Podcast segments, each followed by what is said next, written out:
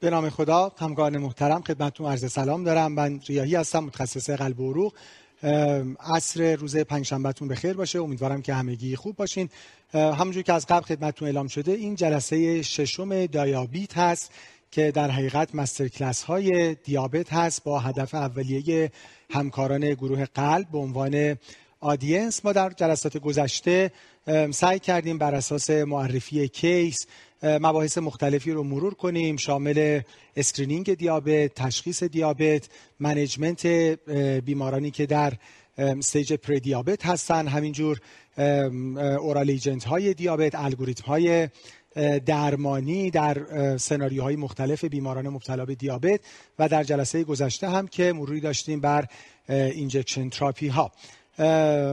در این جلسه مثل یکی از جلسات گذشته سعی داریم علاوه بر اینکه منیجمنت بیماران مبتلا به دیابت رو با هم در سناریوهای مختلف مرور می‌کنیم، یه اپروچ مالتی دیسیپلینری داشته باشیم و علاوه بر دیابت ریسک فاکتورهای دیگه و همینجور منیجمنت کاردیاک ایونت ها رو هم به صورت مختصر در بیمار با همدیگه مرور بکنیم، ضمن اینکه به صورت کوتاه مروری هم خواهیم داشت بر منیجمنت دیابت در بیمارانی که با تشخیص اکیوکراین سیندروم در سی سی و در بخش بستری میشن. برای من باعث افتخار هست که برای این جلسه در خدمت دو همکار بسیار محترم باشم، جناب آقای دکتر امینیان، اینترونشنال کاردیولوژیست که به صورت آنلاین در خدمتشون هستیم.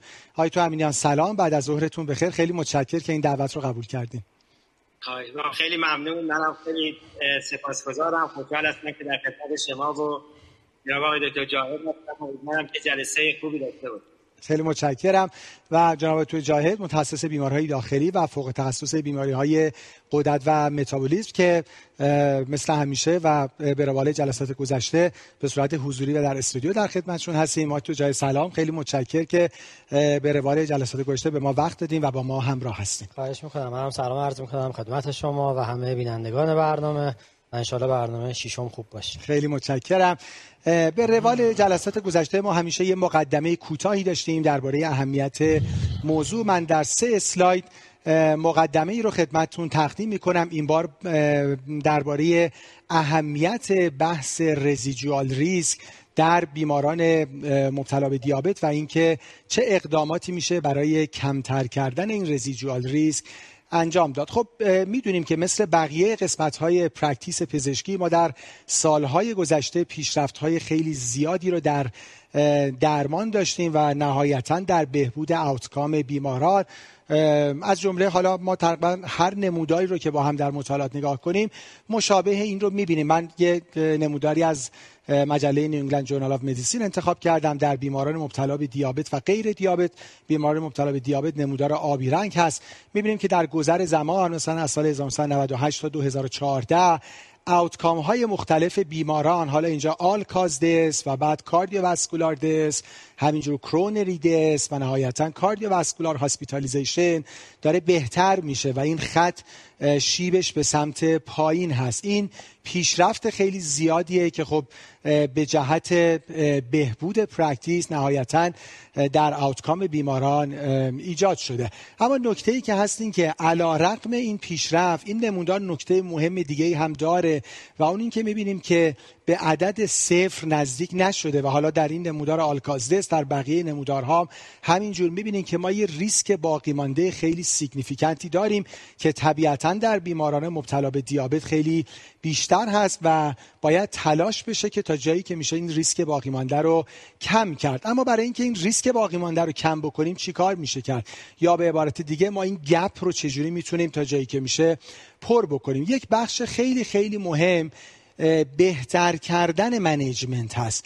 خب ما تا حدود خیلی زیادی این بیماری ها رو میشناسیم، دیابت و ریسک فاکتورهای دیگه‌ای که بیماران مبتلا به دیابت دارن. میدونیم که آوتکام پور بیماران مبتلا به دیابت فقط به خاطر اعداد قند نیست، مالتی فاکتوریال. این بیماران به صورت شایع همزمان هایپرتنشن، دیسلیپیدمی، اوبسیتی، سیگارت اسموکینگ و سیدنتری لایف دارن و خب ما اینا رو خوب میشناسیم. یک راه خیلی خیلی مهم اینه که تا جایی که میشه منیجمنت رو در ریسک فاکتورهای مختلف بهتر بکنیم، همینجور که مالتی فاکتوریال هست این پور آوتکام، اینترونشن های ما باید در حقیقت مالتی اینترونشن باشه و خب میدونیم که در حقیقت پرکتیس در همه جای دنیا خیلی امیدوار کننده نیست و دیساپوینتینگ در بسیاری از این ریس فاکتورها.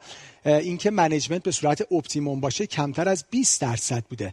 پس نکته اول اینکه ریس فاکتورها رو خوب ادرس بکنیم و درمانش رو هم خوب ادرس بکنیم. نکته دوم نیو فارماکولوژیک پاسیبیلیتیز هاست. ما در سالهای گذشته امکانات درمانی خیلی بهتری در اختیارمون قرار گرفته.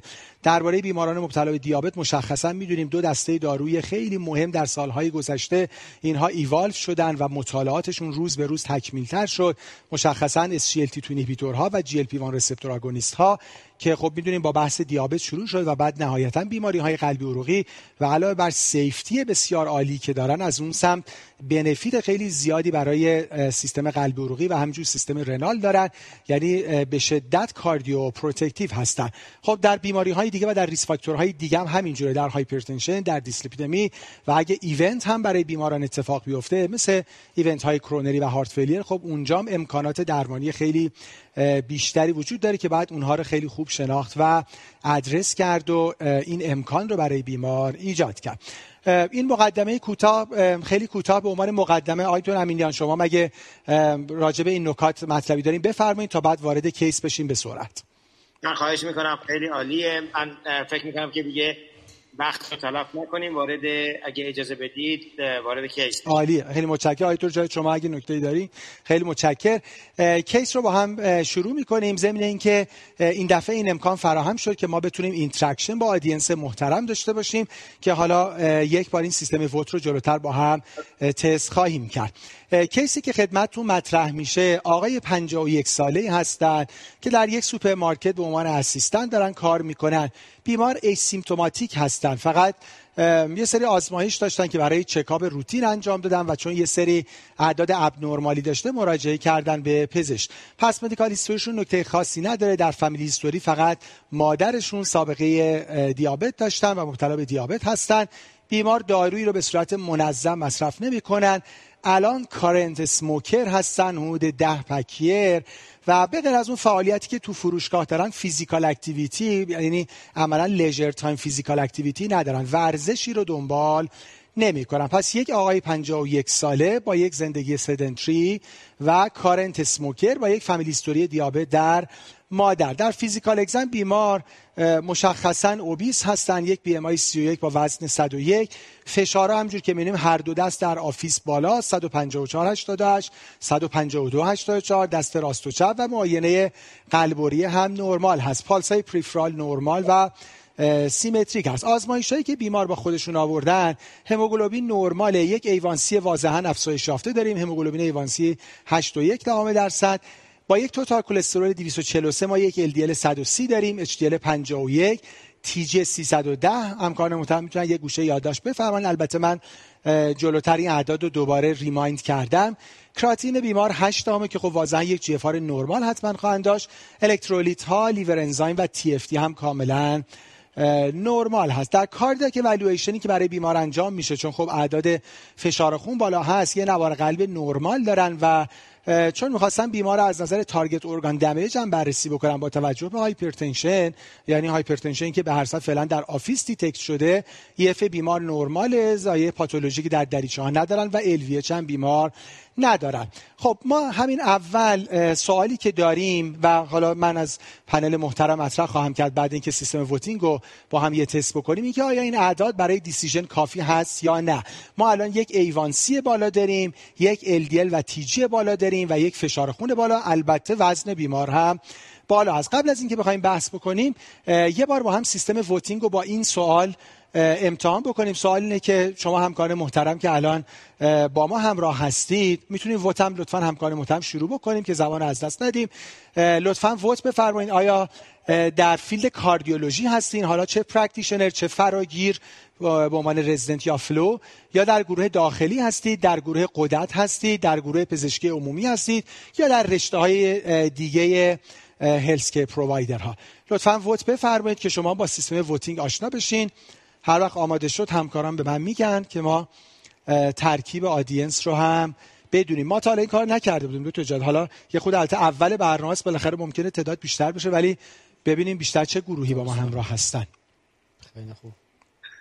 آید دکتر این سلایدار لطف کنید بفرمایید که برای من با فاصله طولانی میاد. آه. من نصف هیستوری و اینا رو نداشتم. بله چشم. که... چشم.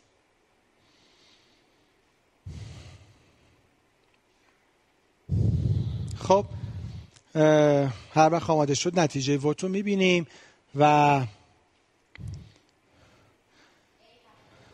هفتاد و دو درصد آقای دکتر امینیان همکاران گروه کاردیولوژی با ما هستن، چهار درصد گروه داخلی، چهار درصد گروه غدد، شانزده درصد گروه در حقیقت پزشکان عمومی با ما همراه هستن و ده درصد هم گروه های دیگه، حالا احیانا گروه کلینیکال فارماسیست، همکاران نرس و رشته های دیگه‌ای که با ما همراه هستن. خب فکر کنم به هدف ما نزدیکه، با توجه به اینکه عملاً این مستر کلاس گروه کاردیولوژی هست، الان تقریبا هفتاد و پنج درصد گروه کاردیولوژی با ما همراه هستن. فقط این از صد درصد بیشتر شد. صد درصد بیشتر شد. خب یه بار جمع بزنیم ببینیم که چجوری شد. با اونی که منتقل کردن رو گفتم. حالا یه بار شما چک کنیم به من بگید. میخواین چک کنی یا بریم بحث انجام بدیم؟ حالا یک صندوق رو درست بشه. واقعا واقعا صد درصد بیشتر شد. من دیگه همینجوری فقط منتقل کردم. خیلی خوب. ولی دقت شما هم خوبه که جمع زدید. من که فقط آره نقل قول کردم. خب آقای دکتر امیان لطفا با شما شروع بکنیم. ما الان یه بحث بلاد شوگر داریم، یه بحث لیپید داریم و یه بحث فشار خون و میخواییم ببینیم اعداد کافیه، میتونیم که درمان رو شروع بکنیم. اگه زحمتی نیست شما با بحث بلاد پرشرش بفرمایید و بعد بحث باشد. قند و لیپید رو در خدمت آقای دکتر جاهد باشیم. حتما حتما.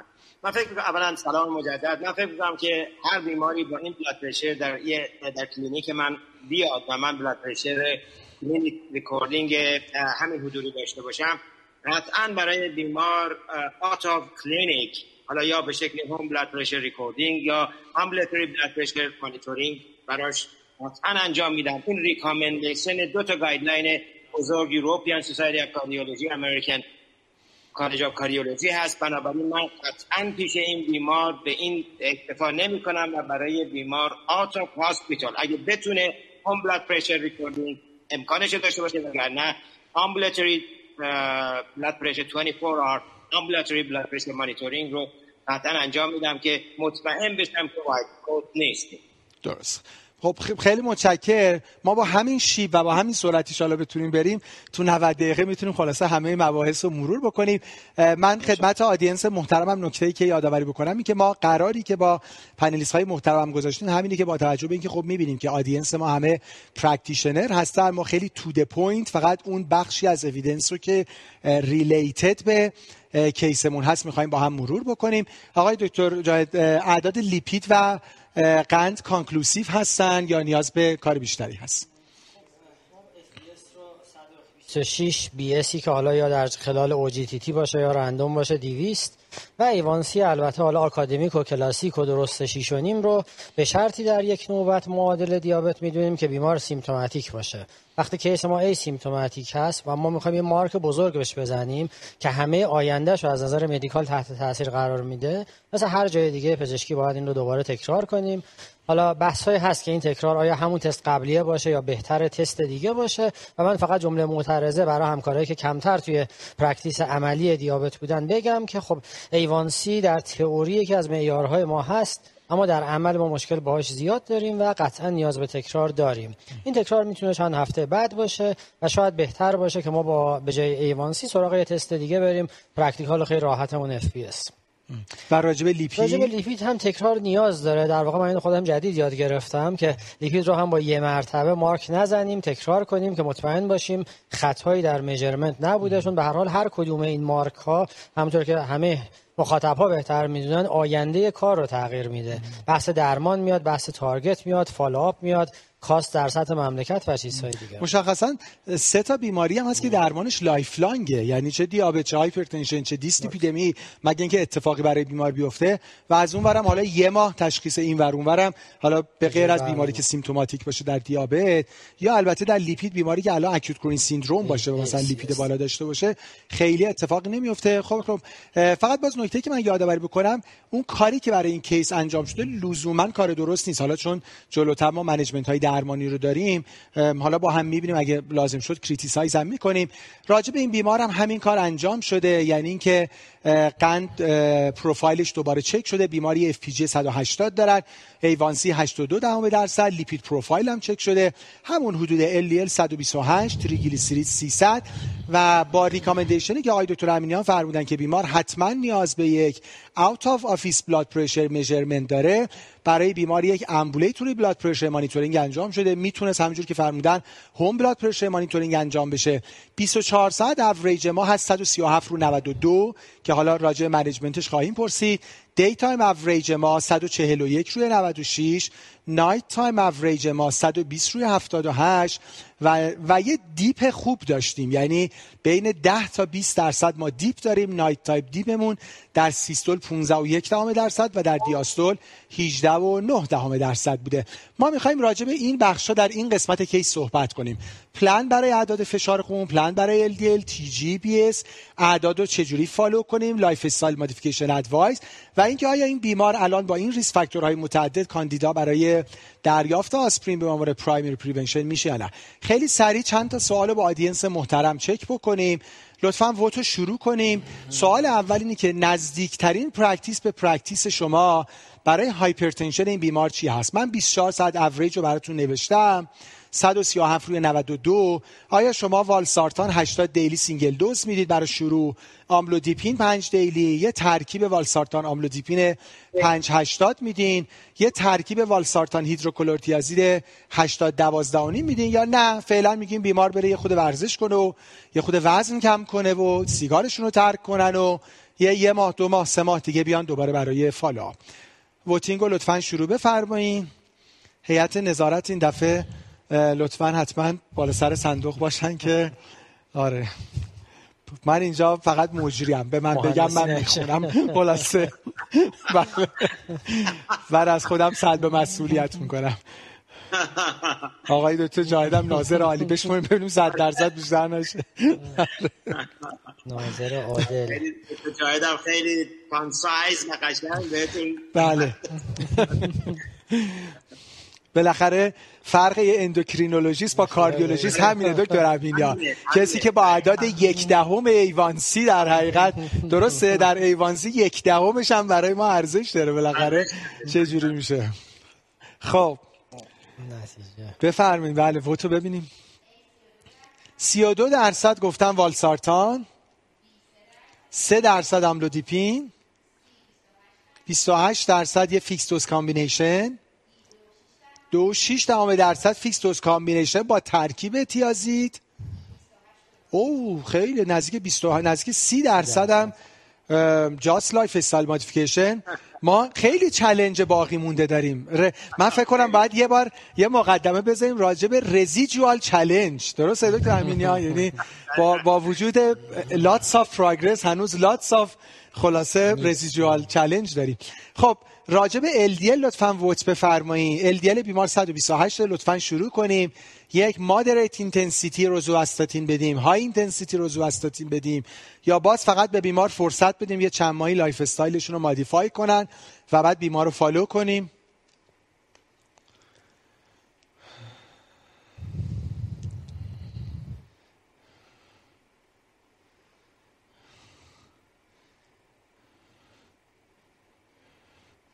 خیلی برای من سرپرایزی نبود، خیلی از سوال جوابا رفت توی تک دوز والزارتان و تک یعنی والزارتان آملودیپین و لایف استایل. عملا نظرات بین این سه گزینه شیر شد.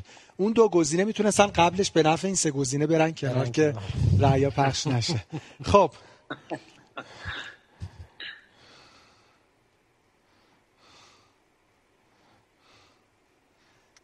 خب ببینیم هر وقت آماده شد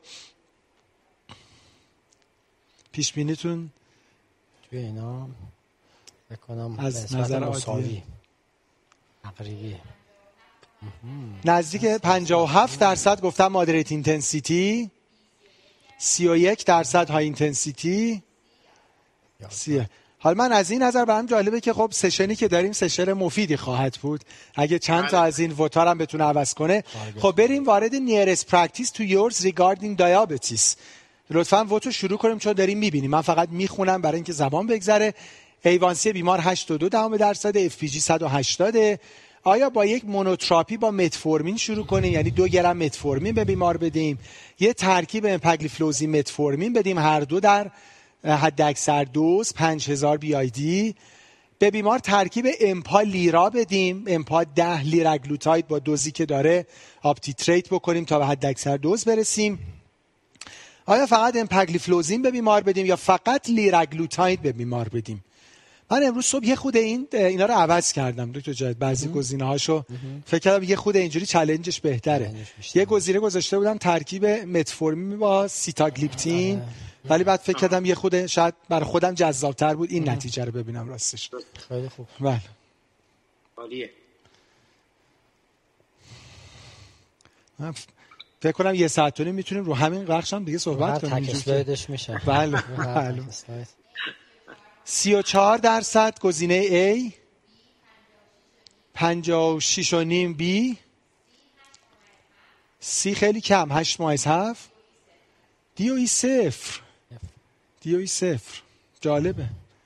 من جلو جلو نظر خودم بگم شاید من مریض حتی فقط با دی درمان میکردم یا حتی با ای، نمیدونم، ولی حالا بریم با هم جلو بحث کنیم. الان دوست داشتم نظر خودم بگم، نه اینکه حالا اونا رو نشه. خب خیلی خب شروع کنیم دیسیژن میکینگمون. آقای دکتر امینیان با شما شروع کنیم، لطفاً بفرمایین. اصلا همه رو هم گفتین، اشکالی نداره لطفاً، و بعد همه رو از آقای دکتر جاهد هم ما خواهیم خواست. الان این بیمار به آفیس شما مراجعه کرده، لطفاً راجع به هایپرتنشن، لیپید، دیابت و آسپرین نظر خودتون رو بفرمایید.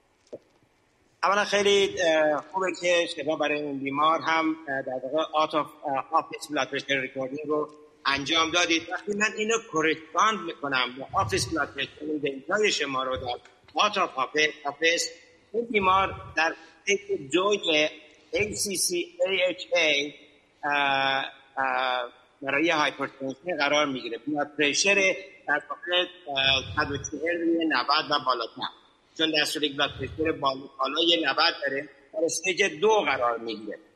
بنابراین این بیمار این بیمار در واقع علاوه بر لایف استایل مودیفیکیشن با هر دو تا گایدلاین یوروپین سوسایتی آف کاردیولوژی و امریکن کالج آف کاردیولوژی ای سی سی نیاز به سینگل پیل کامبینیشن داره و به خاطری که در استیج دو هایپرتنشن،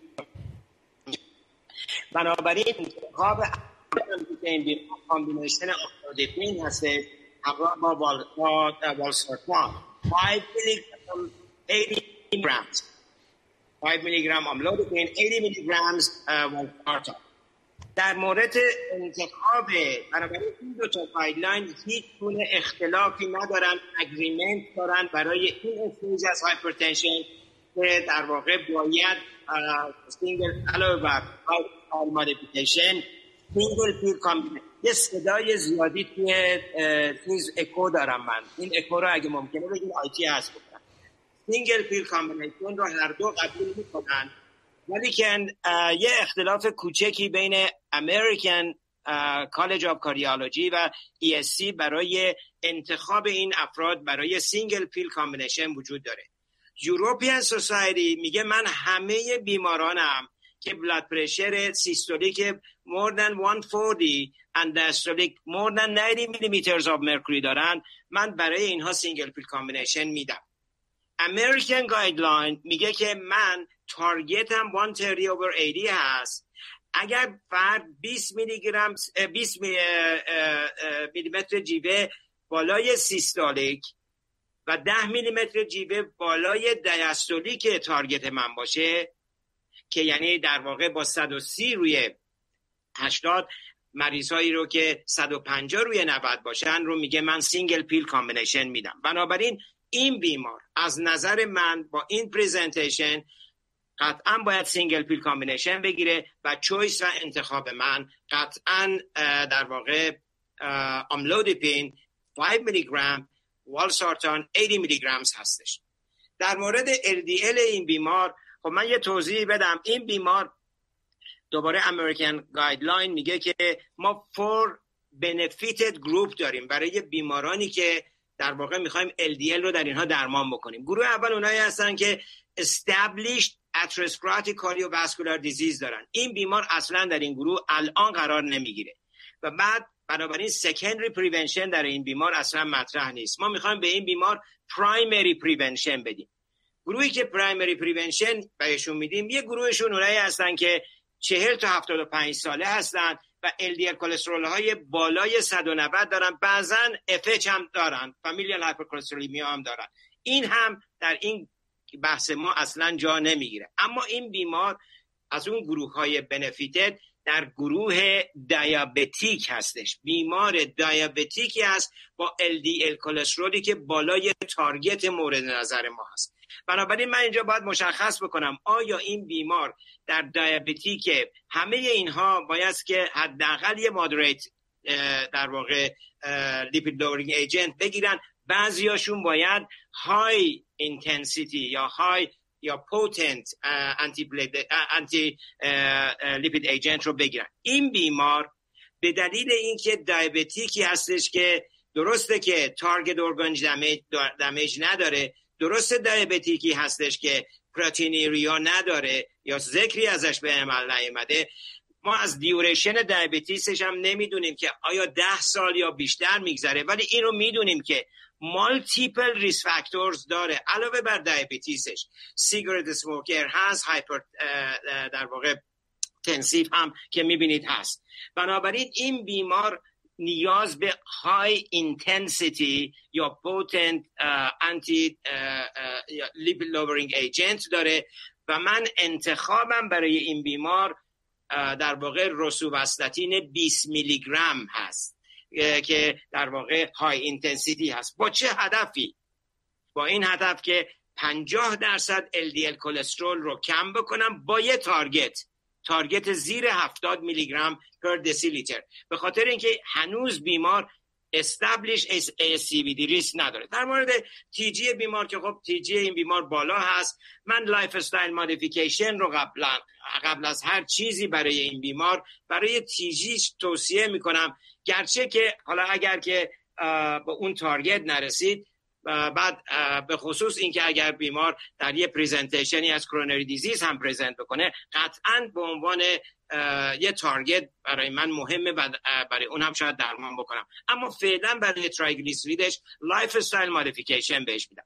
برای بلاد شوگرش که جناب دکتر جاهد صحبت میکنن چجوری فالو میکنم نامبرها رو، خب برای بلاد پرشر بیمار ماه اول اگر به تارگت نرسید یعنی داروم رو در واقع یه داروی بعدی هم که دایورتیک هست بهش اضافه میکنم و ترجیح هم برای دایورتیک اضافه دایورتیک نوع دایورتیکی هستش که در واقع تایازاید لایک هستش و تایازاید رو خیلی ترجیح نمیدم و بعد اون رو فالو میکنم.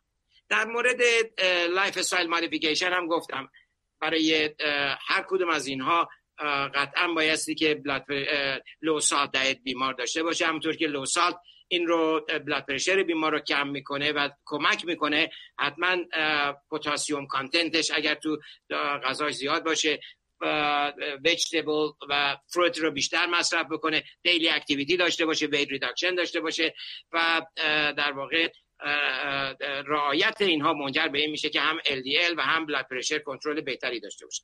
اما در مورد آسپرین ببینید، آسپرین سه تا ما در واقع ترایال اخیر در آمد در یکی دو سال گذشته اینجا هدف ما پرایمری پریونشن هست. ما از سکندری پریونشن برای آسپرین اینجا صحبت نمی کنیم. برای سکندری پریونشن بیمار لایف لانگ باید آسپرین بگیره. الان داریم صحبت میکنیم برای بیماری که میخوایم پرایمری پریونشن بهش بدیم. یکی ارایو ترایال بود، یکی اسنت ترایال و یکی اسپری ترایال. من وارد اون دوتای قبلی یعنی ارایو و اسپری نمیشم. ارایو رو ارای افرادی بودن که مالتیپل ریسک فاکتور داشتن، یه دسته آسپرین صد میلی گرم، یه دسته پلاسیبو میگرفتن. خب این یه نتیجه داد که آسپرین کمکی نمیکنه، ریسک رو بیشتر میکنه. در مورد اسپری ترایال بالای هفتاد و پنج سال ایج بودن اینها، اینها هم کمکی نکرد. آسپرین ریسک بلیڈنگ رو زیاد کرد. اما در مورد دیابتیس، در مورد دیابتیس بالاخره دیابتیس با صد میلی گرم آسپرین رو در یک گروه بزرگی از بیماران دادن ورسوس پلاسیبو. اینا رو برای حدود هفت هشت سال هم فالو کردند. نتیجه چی شد؟ نتیجه ای شد که در واقع major adverse cardiovascular event، composite major adverse cardiovascular event که composite all cause mortality، non fatal M I و non fatal stroke بود، دوازده درصد با آسپرین کم شد نسبت به پلاسیبو. اما در مقابل بیست و نه درصد بلیدینگ ریسک اضافه شد، دوازده درصد versus بیست و نه درصد. و این ریسک بلیدینگ قسمتی جی آی بلیدینگ بود و قسمتی سی ان اس بلیدینگ. بنابراین صحبت این شد که برای آسپرین برای پرایمری پریونشن در دیابتیک ها جنرالی نو، ولی این معناش این نیستش که برای همه آسپرین ندیم، به خاطر اینکه اگر دیدید دوازده درصد هم ایونت های میجر رو کم کرد، including cardiac mortality، non-fatal M I و non-fatal stroke. اینجا گفته میشه که اگر ده years atherosclerotic cardiovascular disease دیابتیک شما بیش از ده تا بیست درصد باشه justified هست، به شرط اینکه بیمار جی آی بلیدینگ هیستوری نداشته باشه و در یک دیسکاشن پیشنت فیزیشن ریلیشن بیمار هم قبول بکنه که در خطر احتمالی این ریسک است. در کنار اون بنفیتی که بهش داده میشه ممکنه برای سلکتد پیشنت شما بهش آسپرین رو بدید. کانکلوسیف و خیلی اویدنس بیسد و تو د پوینت مثل همیشه. خیلی کوتاه بخوام جمع بندی بکنم، پس آید تو جای نظر تو امینیان بود که راجع به اعداد فشار خون با توجه به اینکه بیمار در استیج دو هایپرتنشن هست، کانسنسوس هر دو گایدلاین یوروپیان و آمریکایی اینه که بیمار یک فیکس دوز کامبینیشن یا سینگل پیل کامبینیشن بگیره و ترجیحاً بر اساس گایدلاین یوروپیان که ترکیبی از ایس ای آر بی ایس یا ای آر بی به اضافه کلسیم چن بلاکر که خب در اینجا مثلا یه ترکیب والسارتان آملودیپین. این راجع به هایپرتنشن. راجع به ال دی ال خب بیمار مبتلا به دیابت و حداقل اینه که به گل هفتاد باید برسه با ریداکشن پنجاه درصد و عملا یک های اینتنسیتی استاتین. تو گایدلاین یوروپیان که دیگه اصلا مادرت خیلی جایگاهی هم نداره، باز در گایدلاین قدیمی امریکن یه خود مادرت جایگاه داره، در گایدلاین یوروپیان اصلا میگه اگه بیمار الیجیبل برای دریافت استاتین از همون اول های اینتنسیتی. پس روزوواستاتین است. راجع به آسپرین که خب کامل فرمودن، نهایتا یه ویک ریکامندیشن کلاس دو بی باقی مونده در بیمار مبتلا به بیمار مبتلا به دیابت، اونم با این همه در حقیقت شرط و شروطی که آقای دکتر امینیان فرمودن که بیشتر خب به نفع تجویز نکردنه. لایف استایل ادوایس هم فر... لایف استایل مودیفیکیشن ادوایس هم فرمودن. وارد بحث دیابت بشیم. من البته شما که فرمودین نهایتاً بعد نظر آقای دکتر امینیان هم پرکتیس خودشونو درباره دیابت بیمارم میپرسم. در خدمتتون هستم آقای دکتر.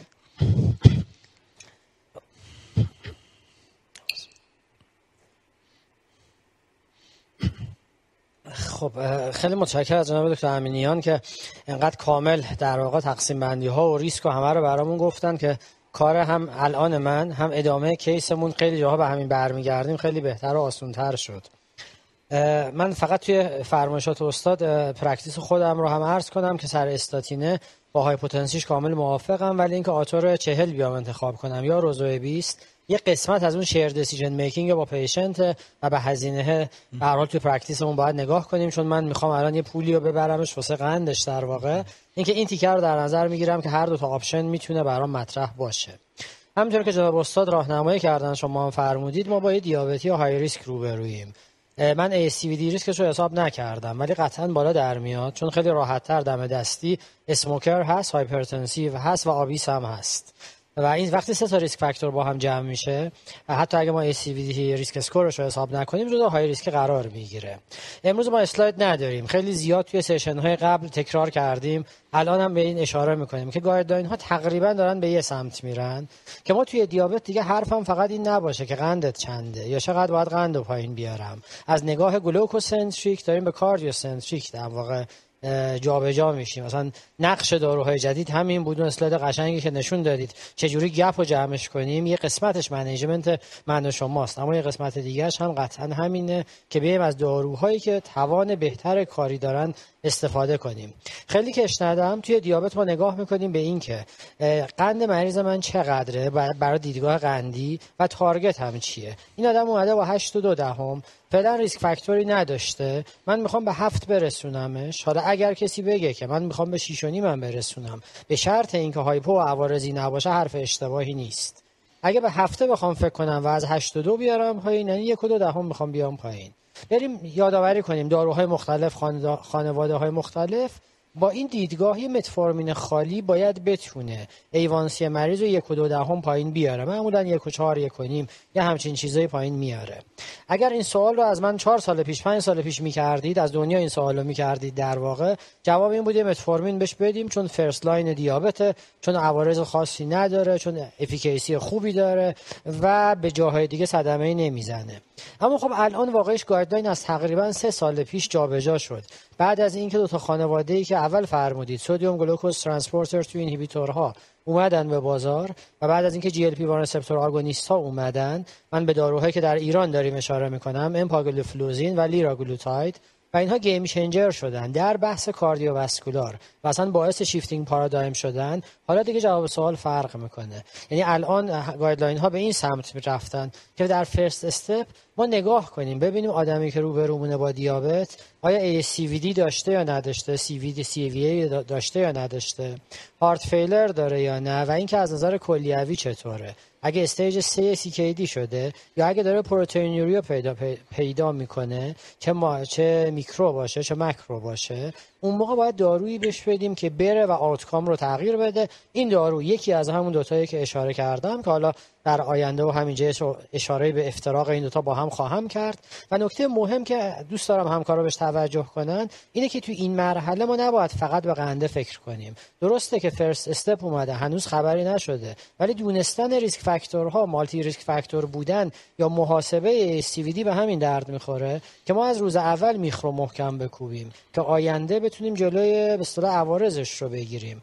اگر در مطالعه لیدر برای لیراگلوتاید یا در امپارگ برای به اصطلاح امپاگلیفلوزین ما کاهش بسیار جدی و خوب کاردیوواسکولار دست رو دیدیم، سی و پنج تا سی و هشت درصد، آل کاز مورتالتی رو دیدیم، تری پوینت میس رو دیدیم، دوازده درصد، چهارده درصد، همه اینها به شرطی که دارو به موقع استفاده بشه. پس خیلی پرحرفیش نکنم، وقتمون هم باید داشته باشیم، چون بیمار من های ریسکه. جدا از این که با دیدگاه گلوکوسنتریک اگر من تک ایجنت هم بدم به احتمال زیاد میتونم به موفقیت قندی برسم، اما اینجا باید چیزی رو انتخاب کنیم که آوتکام رو تغییر بده، میشه یا لیراگلوتاید یا امپاگلیفلوزین. اینکه به تنهایی بیایم بدیم یا پلاس متفورمین بدیم، واقعیش این جواب قطعی براش نیست. گایدلاین یوروپیان میگه شما میتونید تکی اینها رو بی استفاده کنی. گایدلاین ای دی ای ما هنوز متفورمین رو به احترام قدمتش و پیشکسوت بودن و سابقه و بک‌گراند خوب دیتایی که براش بوده از سیفتیش هنوز در کنار میذاره، یعنی دو دارویی رو میگه. خیلی واقعا چالش بزرگی نیست به نظر من. الان زوده برای اینکه ما بخوایم دعوای علمی داشته باشیم که اینو تکی بدم یا دوتایی بدم. متفورمین داروی ارزونه، متفورمین داروی دم دست، کامبینیشنش با امپا وجود داره، چرا ندیمش؟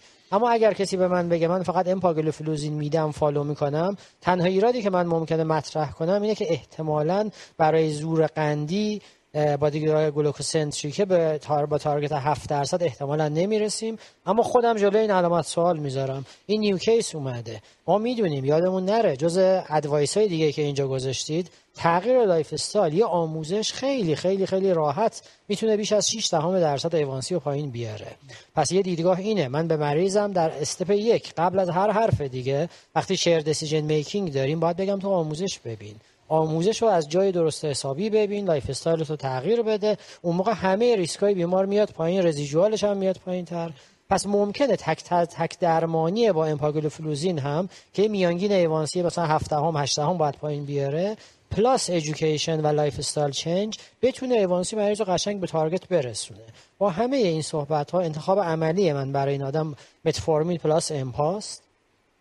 چرا لیرا نه؟ در مقایسه لیرا و امپا هر دوشون برای سی وی دی خیلی خوبن، برای ریسک ریداکشن قلبی و تری پوینت میس خیلی معادل هم دیگن. اما امپا خب داروی تزریقیه، لیرا داروی تزریقیه، امپا دارو خوراکیه. از دید هزینه‌ای در دنیا اینها همپای هم هستند، اما در ایران خوشبختانه ما امپا رو خیلی ارزون‌تر داریم. پس ما یه داروی خوراکی داریم با همون افیکیسی و پریونشن خوبی که لیرا داره، قیمتش هم پایین‌تره. خب معمولا آدم این انتخاب میکنه دیگه، مگر اینکه این قصه مطرح بشه یه بی ام آی بالا داره و ما میدونیم لیراگلوتاید برای کاهش وزن بهتر از امپاست، این کلیگویی. اما ریسترش چقدر فرقشه؟ دو کیلو فرقش. این آدم چقدر داره؟ شیش ضرب داره، حداقل حداقل مثلا یک و هفتاد یک و هفتاد، شیش ضرب داره دو و هشت دهم، یه هفده کیلو اضافه داره با یه قد معمولی. دو کیلوش میتونه با لیرا سوپریور بشه، ولی من امیدوارم لایف استایل بیشتر کمکش کنه. خلاصه داستان من انتخابم متفورمین پلاس امپا خواهد بود. حالا اینکه دوز هزار و پنج که شما زحمت کشیدید نوشتید یا کسی بیاد بگه پانصد و پنج میدم، جوابی نداریم. هر دوش جواب میده، یکیشو انتخاب کنیم ببینیم چی میشه. دو بار در روز یه کامبینیشن پیل میدیم که استفادهمون راحت تر باشه. البته باز هم من همیشه دوست دارم هزینه رو مطرح کنم. اگه مریض من تو کامبینیشن مشکل مالی داشته باشه، من جداگانه هم ممکنه بدم، بگم یکیشو با بیمت بگیر متفورمین، امپا رو برو آزاد بگیر. به همه این فاکتورها باید نگاه کنیم. ادهرنس وقتی بالا میره که ما تمام توضیحات رو به بیمار بگیم، خوبیشو بگیم، بعدیشو بگیم، تعداد قرصو بگیم، شغلشو نگاه کنیم، بقیه چیزها، و بعد تصمیم بگیریم. نکته دیگه خیلی روش ندارم من. بله خیلی خیلی متشکرم، خیلی کانکلوسیو و اوییدنس بیس. من فکر کنم در ادامه کارمون یه خورده راحت‌تر میشه، چون همونجوری که فرمودید خب خیلی از توضیحات بیسیک هم شما هم آیتو امینیان فرمودین. من بخوام توضیحات شما رو هم جمع‌بندی بکنم آیتو جاهد، ضمن که البته یه پوینت مهمی که شما هر دفعه می‌فرمایید به نظرم خیلی خیلی مهمه، بحث ایندیویدوالایز کردن، شیر دیسیژن میکینگ و نگاه به کاست. طبیعتاً نکته‌ای که خدمت آدینس محترم می‌خوام بگم این که ما اینجا الان اوردر بیمار رو نمی‌خوایم بگیم، فقط می‌خوایم آپشن‌های مختلفو مطرح بکنیم. نهایتاً هر پرکتیشنر با بیمار خودش با توجه به شرایط پرکتیس میدونن و اون بهترین پرکتیسی که عملا خب دیگه میشه اون کلینیکال جاجمنت و هنر پزشکی. ولی جنبندی شما این بود که پس ما یه بیمار مبتلا به دیابت داریم که بر اساس گایدن ای اس سی حداقل بیمار وری های ریسکه. درسته که استابلیش ای اس سی وی دی نداره، اما هایپرتنشن دارن، دیسپیدمی دارن، اسموکر هستن، اوبیس هم هستن، تازه زندگیشون سدنتری هم هستن. یعنی ما با یه بیمار وری های ریسک، گایدن یوروپیان که قبلا اجازه میداد، گایدلاین ای دی ای هم الان اجازه میده که در حقیقت این دو دسته دارو بیان خط اول بدون متفورمین. از نظر عدد رقم هم صحبت‌های شما رو جمع‌بندی بکنم، یه امپا به تنهایی مثلا هشت دهم، لیرا هشت دهم تا یک و نیم، متفورمین حدود یک و نیم. حالا اینا حدود دیگه، بالاخره ما انتظار داریم. پس اگه کسی متفورمین تنها بده اشکالی نداره، درسته؟ یعنی بالاخره کار غیر گایدلاین بیسی نکرده. میدونم تو پرایمری قندی، آره، از دیدگاه قندی، آره درست. ولی میدونم حتی همکاران شما هنوز خیلی چالش دارن در پرایمری پریونشن دادن، بیش از بیش از نود درصد، بیش از نود درصد. بله، و یعنی میدونم یه خود جای دیبیت هست هنوز. اگه کسی امپا یا لیرای تنها بده و منتظر بشه، اینم کار اشتباهی نیست، درسته؟ و اگه ترکیب متفورمین و در حقیقت امپا یا مثلا لیرام داده بشه، این هم میتونه یه آپشن باشه. حالا با نکاتی که شما فرمودین سر بحث اینجکشن و آره چند خوب فرمودین، یعنی ممکنه آدم میگه اشکال نداره روزی یه دونه مثلا ساب کیو اینجکشن داشته باشه، خودم پول بیشتر بده ولی وزنش کمتر بشه، ولی تو هفده کیلو برای دو کیلو این همه مثلا دردسر و اینا، یعنی حداقل باید به این توجه داشته باشه. خیلی خوب، خیلی عالی. من اوردر این بیمار ممکنه یه سوال کوچیک. بله بله دکتر حمید، من حتما میخوام راستش پرکتیس شما رو بپرسم، فقط یه یه لحظه الان الان از خدمتتون میپرسم. من فقط میخوام بگم اوردر این بیمار این بوده: روزوواستاتین بیست میلی گرم دیلی، متفورمین هزار میلی گرم بی بی آی دی، والسارتان آملودیپین هشتاد و پنج دیلی. اول از آقای دکتر امینیان میپرسم. آقای دکتر امینیان راجع به استاتین نظرشون فرمودن، راجع به هایپرتنشن هم مشخصا فرمودن که پرکتیسشون همینه. دکتر امینیان، هم میخوام با توجه به همه این توضیحات و خودتون که میدونم مسلط به دیابت هستید، هم بگین اگه بیمار شما بود پرکتیس دیابتتون چی بود و آیا شما هم با این پرکتیشنر موافق بودین و آسپرین تجویز نمی‌کردین یا نهایتاً با همه توضیحاتتون آسپرین میدادین؟ خب من استیبیلی ریسکش رو حساب می‌کردم. اگر ده years پراسپادیک واسکولار دیزیز ریسک بیمار بیش از بیست درصد بود، در یک گفتم دیسکاشن پیشنت فیزیشن با ایشون صحبت می‌کردم.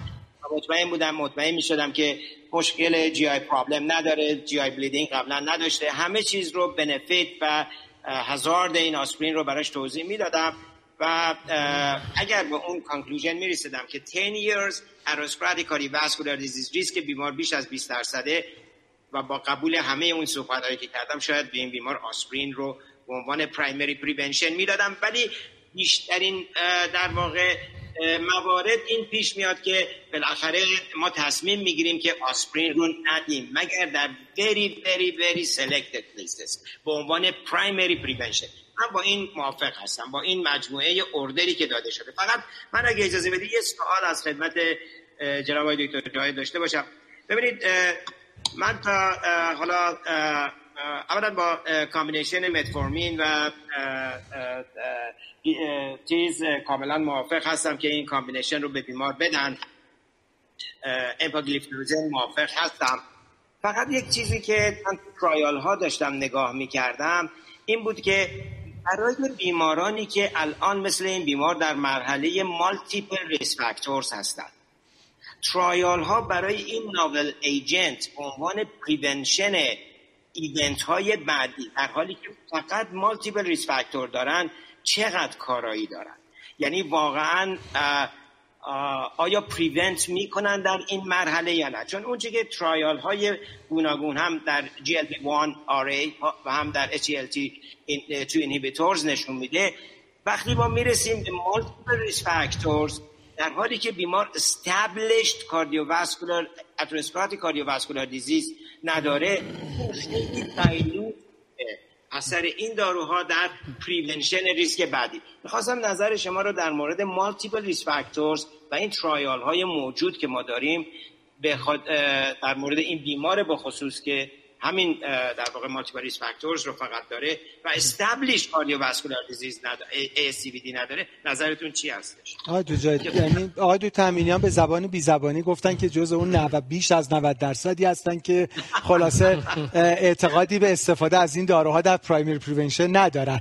اگه میشه یه بار آقای دو تامینیان رو دعوت می‌کنیم با شما به این دیبیت و حتما یه بیمار پرایمری پریونشن می‌ذاریم که با شما دیبیت کنن. اگه میشه خیلی کوتاه یکی دو دقیقه بفرمایید. من نظر پس مطمئن شدم که آقای دکتر امینیان هم با این اوردر موافقن، یعنی با متفورمین هزار میلی گرم بی آی دی. ولی شما یکی دو دقیقه از اوردر امپا متفورمین خودتون دفاع بکنید، بگذاریم و بریم ادامه کیس. عرض کنم که خب وقتی یه دارو جدید میاد توی کار، اول مطالعه تک تک برای اون داروه میاد، بعد خانواده دارویی مطرح میشه و سوالی که توی خیلی افکت‌ها دیده میشه اینه که آیا این کلاس افکت یا اینکه مال اون ایجنت خالیه. وقتی ما از امپا صحبت میکنیم، داپاگلیفلوزین رو هم در کنارش داریم، در واقع کاناگلیفلوزین رو هم داریم.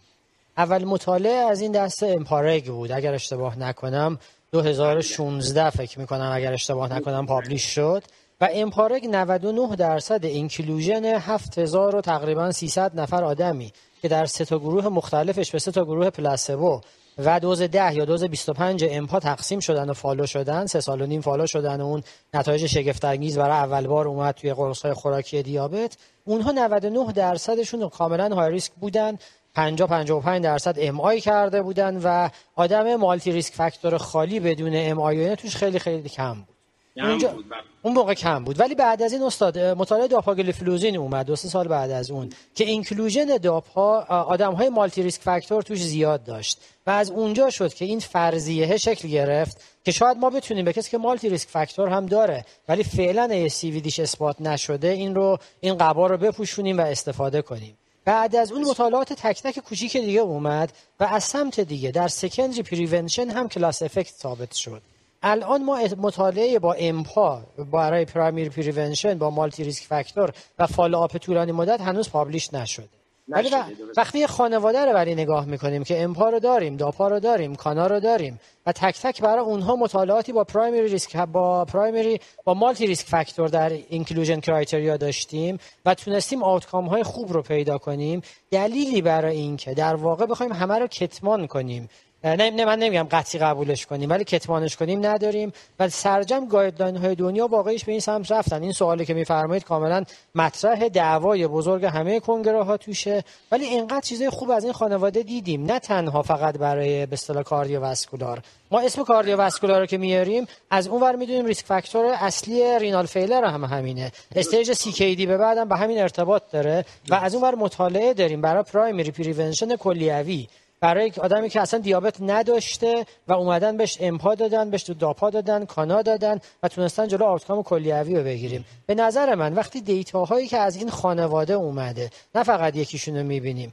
ده سال دیتا رو تقریبا ده سال کمتر هشت سال رو جمع میکنیم از سه تا ایجنت، آدم با دیابت، آدم بی دیابت، آدم لو ریسک، آدم های ریسک، همه رو که میگیریم انقدر خانواده خوبه که حیفه که من اون توانایی قلبیشو ایگنور کامل بکنم. اگر پافشاری نمی کنم که حتما مثل سیکنری پریونشن هست ولی بهش توجه میکنم. و یه نکته دیگرم بگم، وقتمون هم کمه، همیشه یادمون باشه اگر یه خانواده اون میاد مطرح شد اینجا ما هی داریم میگیم ای اس سی وی دی پریونشن قلبی عروقی، ولی یادمه امپای داروی دیابته و داروی دیابت برای انتخابش من باید نگاه کنم ببینم هایپو میده یا نمیده، امپا نمیده، باید ببینم که آیا ممکنه به جای دیگه صدمه بزنه یا نه، نمیزنه. فکر کنم پریونشن قلبی عروقش چیه، فرض کنیم چیزی نیست. یه سوال خوبه دیگه اون همیشه وزنه، این دارو دو کیلوگرم وزنمو داره میاره پایین، خوراکی هم هست، یعنی من با هزار تا دلیل میخوام سراغش برم، حیفه که من این رو بذارمش کنار بعد آوتکام مریضم بعدن به مشکل بخوره. ولی این چالش وجود داره، از... یعنی اگه ما این ترکیب امپا متفورمین رو بدیم از دید دیابت که کار کاملا درستیه، حداقل یه ترکیب داروی دیابت خوبه، آره. از دید وزن بنفیشیاله، گایدلاین بیست کاملا، یعنی کار غیر گایدلاین بیست نیست. ضمن اینکه حالا گر... حالا اونجایی که دیبیته این که حالا ترایال ها چقدر در پرایمری پریونشن هم داستانش مثل نوتر باشه یا سوپریور باشه، اصلا واسه خار وجود نداره. ما منتظر اون دیبیت میمونیم. پس راجع به این اوردر یا روزوواستاتین بیست یا همونجوری که فهمیدن آتورواستاتین چهل بسته به سبد کاست بیمار، حالا یا این ترکیب متفورمین هزار بی آی دی یا ترکیب با امپا، حالا صحبت شد حتی لیرا، حتی هر کدوم به تنهایی، و یه فیکس دوز کامبینیشن برای هایپرتنشن. خب ما شش ماه بعد بیمار رو داریم میبینیم با همون اوردری که گفتم. حالا بیمار یک شکایتی از چسپین دارن که یک ماه این چسپین با بیمار رترو استرنال، کوالیتی کاملا شبیه یک آنژین، اگزرشنال ولی اسپونتینیسلی ریزالف میشه، یعنی از سه ویژگی آنژین دو ویژگیشو داره، پس از دفینیشن ایتیپیکاله. الان فشار بیمار خوبه، بر اساس گایدن امریکن فقط الیویتده، به هر صورت کاملا بیمار به گل در آفیس رسیده. خب تونسته آیدو جای وزنش رو بهتر کنه، بی ام آیش از سی و یک به بیست و هفت رسونده، ال دی ال بیمار خوب کم شده، پنجاه درصد کم نشده ولی به زیر هفتاد رسیدیم و تی جی بیمارم از سیصد به صد و هشتاد رسیده، به اضافه اینکه ایوانسی بیمارم خیلی خوب شده، یعنی از هشت و یک به شش و نه. ما انتظار یک و نیم هم البته داشتیم، حالا بیمار وزنش هم که خوب تونسته کم کنه و اف پی جی بیمار هم صد. ریس فاکتورها خوب کنترل شدن نسبتا، حالا راجع به ال دی ال بیشتر صحبت میکنیم. میخوایم خیلی کوتاه چون بحثمون فوکس روی دیابته، ببینیم الان ورکاپ برای ایسکمی بیمار چی هست. همکاران محترم ووتینگ رو شروع بکنن. پلن شما برای ایسکمی اوالویشن چیه؟ آیا تردمیل اکسرسایز تست، مایوکاردیال پرفیوژن ایمیجینگ، میتونیم ووتو شروع کنیم، دوبیود بین استرس اکوکاردیوگرافی، کرونری سی تی آنژیوگرافی یا سلکتیو کرونری آنژیوگرافی، یعنی یک آنژیوگرافی کانونشنال برای بیمار انجام بشه. ووت بفرمایین. میدونم که ما حتی یک ساعت و نیم میتونیم فقط راجع به همین سوال صحبت بکنیم، ولی الان فعلا میخوایم خیلی کوتاه بعد نظر آقای دکتر امینیان رو بشنویم و بعد از اینکه ووتو دیدیم و بعد بریم وارد ادامه کیس بشیم. حدود سی و شش دقیقه چهل دقیقه هم فرصت باقی مونده داریم. خب ووت هر وقت آماده شد. دکتر امینیان فکر کنم بر من همیشه پاسخ این سوال از نظر آدینس خیلی هیجان انگیزه، دوست دارم بدونم که آقای پنجاه و یک ساله رو با این همه ریس فاکتور و با یه چسبین آتیپیک آیا تست ورزش میکنن؟ اسکن، استرس اکو، سی تی آنژیو یا آنژیوگرافی؟ نتیجه ووت رو میخواید ببینید؟ بله بله به ما بگن و بعد ما خدمت شما بشیم. یه خود وایسیم، اشکال نداره. یه کوچولو منتظر میشیم. کاش آینده بتونیم نتیجه رو داشته باشیم، بارش رو روی خود مانیتور. بله بله. حالا به ما هر کدوم بشه، یا ببینیم یا به ما بگن.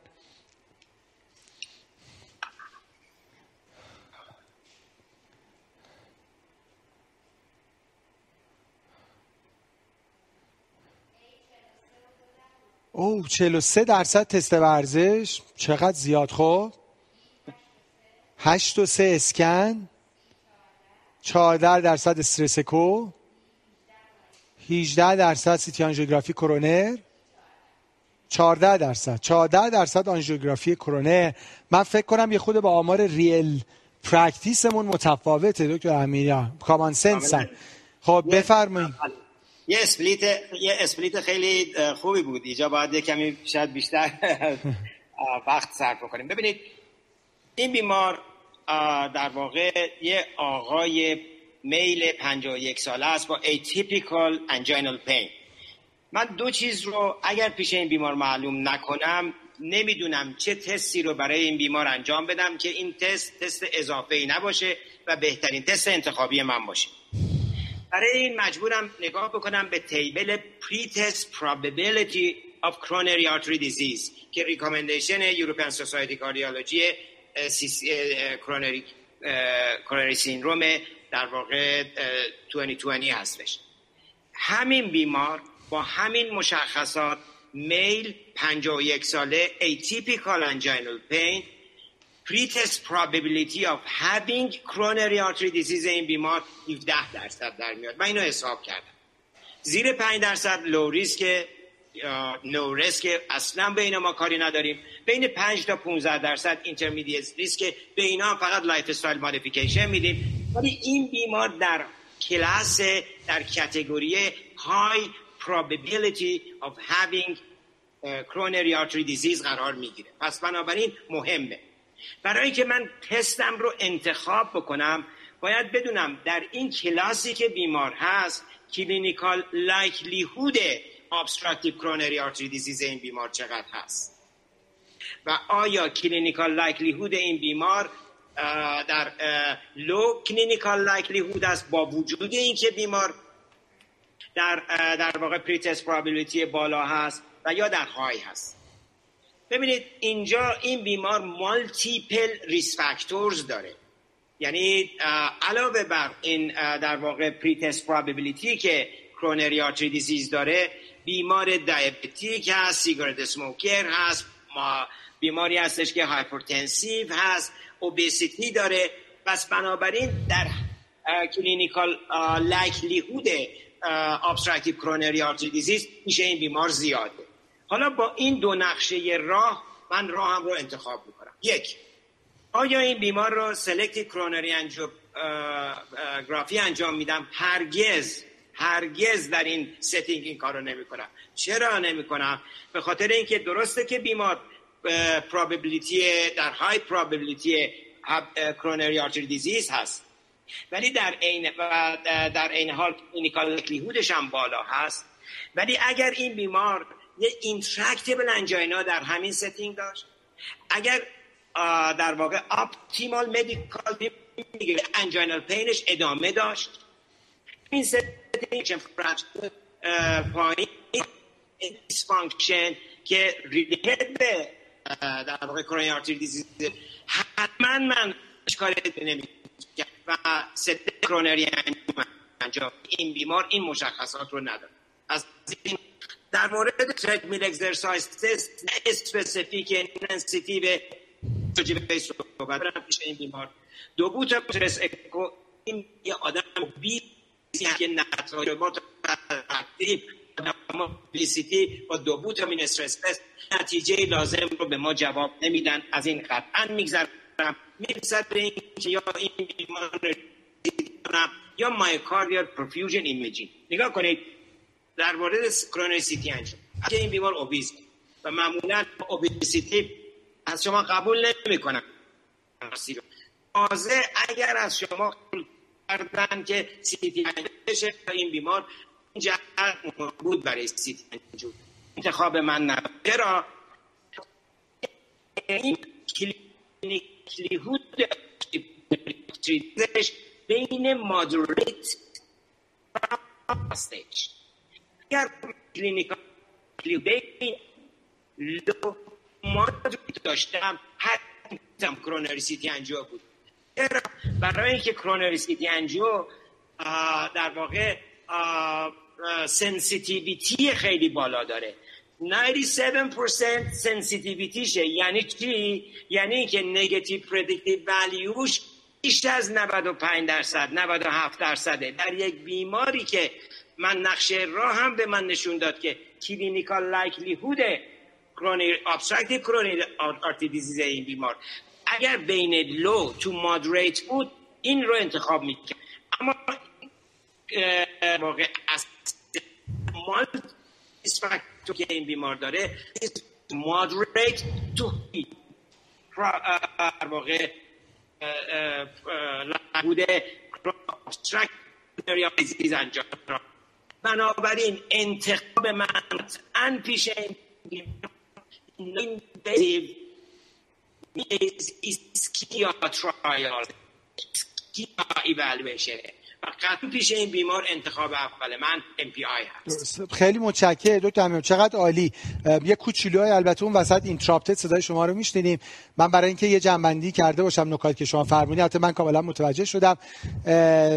چیزی که دکتر امینیان فرمودن و من بخوام جنبندی بکنم، پرتست پراببیلیتی ما در این بیمار بر اساس جدولی که وجود داره، یعنی آقای پنجاه و یک ساله با ایتیپیکال چست پین هفده درصده. بیمار ما یه چیزای دیگه ای داره که در حقیقت کلینیکال لایکلیهودش رو میبره بالا.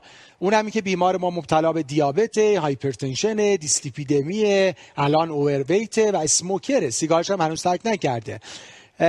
خب طبیعتا بیمار آنژیوگرافی کرونر نمی کنیم به دلیلی که فرمودن و ما حتما دوست داریم قبلش از بیمار یه تست نانیویسیف داشته باشیم و چون اگرم حالا بیمار آنژیوگرافی بشه و ما زایاتی ببینیم اصلا نمیدونیم که، یعنی گایدی برای ریواسکولاریزیشن بیمار نداریم. تست ورزش برای این بیمار مناسب نیست با توجه به این کلینیکال لایکلیهود بالا. عملا فالس نگاتیو ما میره بالا، یعنی اگه منفی هم بشه ما خیلی نمیتونیم روش قضاوت بکنیم. استرس کو بحث اینکه ممکنه بیمار پور کووین دو باشه با توجه به اضافه وزنی که دارن، حالا بعد البته بیمار رو اوالویت کرد و سی تی آنژیوگرافی کرونر هم خب بالاخره ما میدونیم که ممکنه بیمار زایاتی داشته باشه و با همه توضیحاتی که دادن چون بیمار پس پرتست پراببیلیتیش هفده درصده و ما داریم با هی کلینیکال لایکلیهودمون هی میره بالا و بالاتر و تستی نمیخوایم که نگاتیو پردیکتیو والیوش بالا باشه مثل سی تی آنژیوگرافی کرونر، پس از تست های فانکشنال ایمیجینگ استفاده میکنیم مثل استرسکو یا اسکن که در این بیمار نهایتاً توصیهشون مایوکاردیال پرفیوژن ایمیجینگ بود. خب برای این بیمار مایوکاردیال پرفیوژن ایمیجینگ انجام میشه. بیمار یه مایلد ایسکمیا در اینفرولترال وال داشتن، یه ای اف پنجاه و پنج درصد و پست استرس فیز شصت درصد.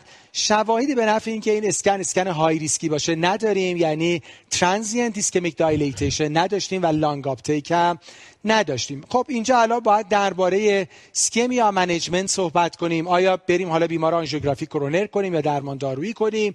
آنتی اسکمیکمون چی باشه؟ آنتی پلیتلتمون، آنتی آنژینالمون، آیا لیپید نامبرمون دیگه اکسپتده و بعد حالا قندمون نرماله؟ آیا دو تا جای ادامه بدیم با همین متفورمین هزار بی آی دی یا با همه اون توضیحاتی که شما گفتین حالا یه مثلا امپام اضافه بکنیم؟ دیگه بیمار ما الان عملاً ای اس سی وی دی هم دارم. یه خود مقدار ووتینگ رو کم میکنیم که تو این فرصت باقی مونده بتونیم برسیم. فقط همین یک سوال رو لطفاً تو این قسمت ووت بفرمایید که حالا با این اسکن لو ریسک آیا بیمار رو درمان دارویی براشون شروع میکنید؟ آیا حالا میرید بیمار آنژیوگرافی کرونر میکنید؟ یا چون هنوز بیمار به هر صورت بلا تکلیفه و ممکنه که بتونیم ووتو شروع کنید، ممکنه فقط یه مایکروواسکولار آنژینا باشه، ترجیح میدید بیمار رو سی تی آنژیوگرافی کرونر بکنید و ببینید که آیا واقعا درگیری اپیکاردیال وجود داره هم به جهت درمان آنتی پلیتلت هم به جهت اینتنسیتی درمان استاتین، یا اینکه نه دیگه بیمار رو با همین اسکن لو ریسک درمان دارویی میکنید؟ خب با تو بفرمایی، نتیجه رو بعد با هم میبینیم. چالش دیگه هم که بعد خواهیم داشت بحث درمان دارویی بیماره. حالا آنتی پلاکتش خیلی چالشی نداره، آیتور امینیان راجع به درمان آنتی آنژینالش ما رو راهنمایی خواهند کرد که در استپ بعد نایتریت به بیمار بدیم برای این چست پین ها، یا اینکه گزینه دیگه‌ای داریم، یا بتا بلاکر، یا اینکه ترکیب بتا بلاکر نایتریت. البته آیتور امینیان بیمار آلردی آنتی آنژینال داره میگیره چون در ترکیب آنتی هایپرتنسیوش آملودیپین هست. کاملا آملودیپینش هست. خب ببینیم نتیجه رو. بله، شصت و نزدیک سه درصد درمان دارویی، هفتاد و سه درصد ببخشید، هفتاد و سه درصد درمان دارویی، حدود یازده درصد بیمار آنژیوگرافی میکنن، چقدر؟ و هجده درصد هم بیمار رو برای تعیین تکلیف سی تی آنژیوگرافی کورونر میکنن. و چالش بعدی هم درمان آنتی آنژینال هست. چالش بعدی، حالا از ووتینگ اینا در حقیقت صرف نظر میکنیم که بتونیم به توضیحات بیشتر برسیم. چالش بعدی فکر میکنم البته اینا چالش های ساده تری هست، اینکه پلن ال دی ال چی باشه. و نهایتاً اینو اگه موافقین ووت کنیم دکتر جاهد. الان بیمار ووت اینو شروع کنیم لطفاً. بیمار ما یه ای وان سی شش و نه دارن و یه اف پی جی صد و بیست، یعنی کاملا بیمار در گولن. آیا همین درمان متفورمین رو ادامه میدید، گزینه A، یا اینکه نه حالا یه امپاگلیفلوزین هم ده میلی گرم روزانه به بیمار اضافه میکنیم؟ ما اونجا در چالش پرایمری پریونشن بودیم. البته من میتونستم یه گزینه دیگه هم بذارم، البته نیرست پلان رو بگین.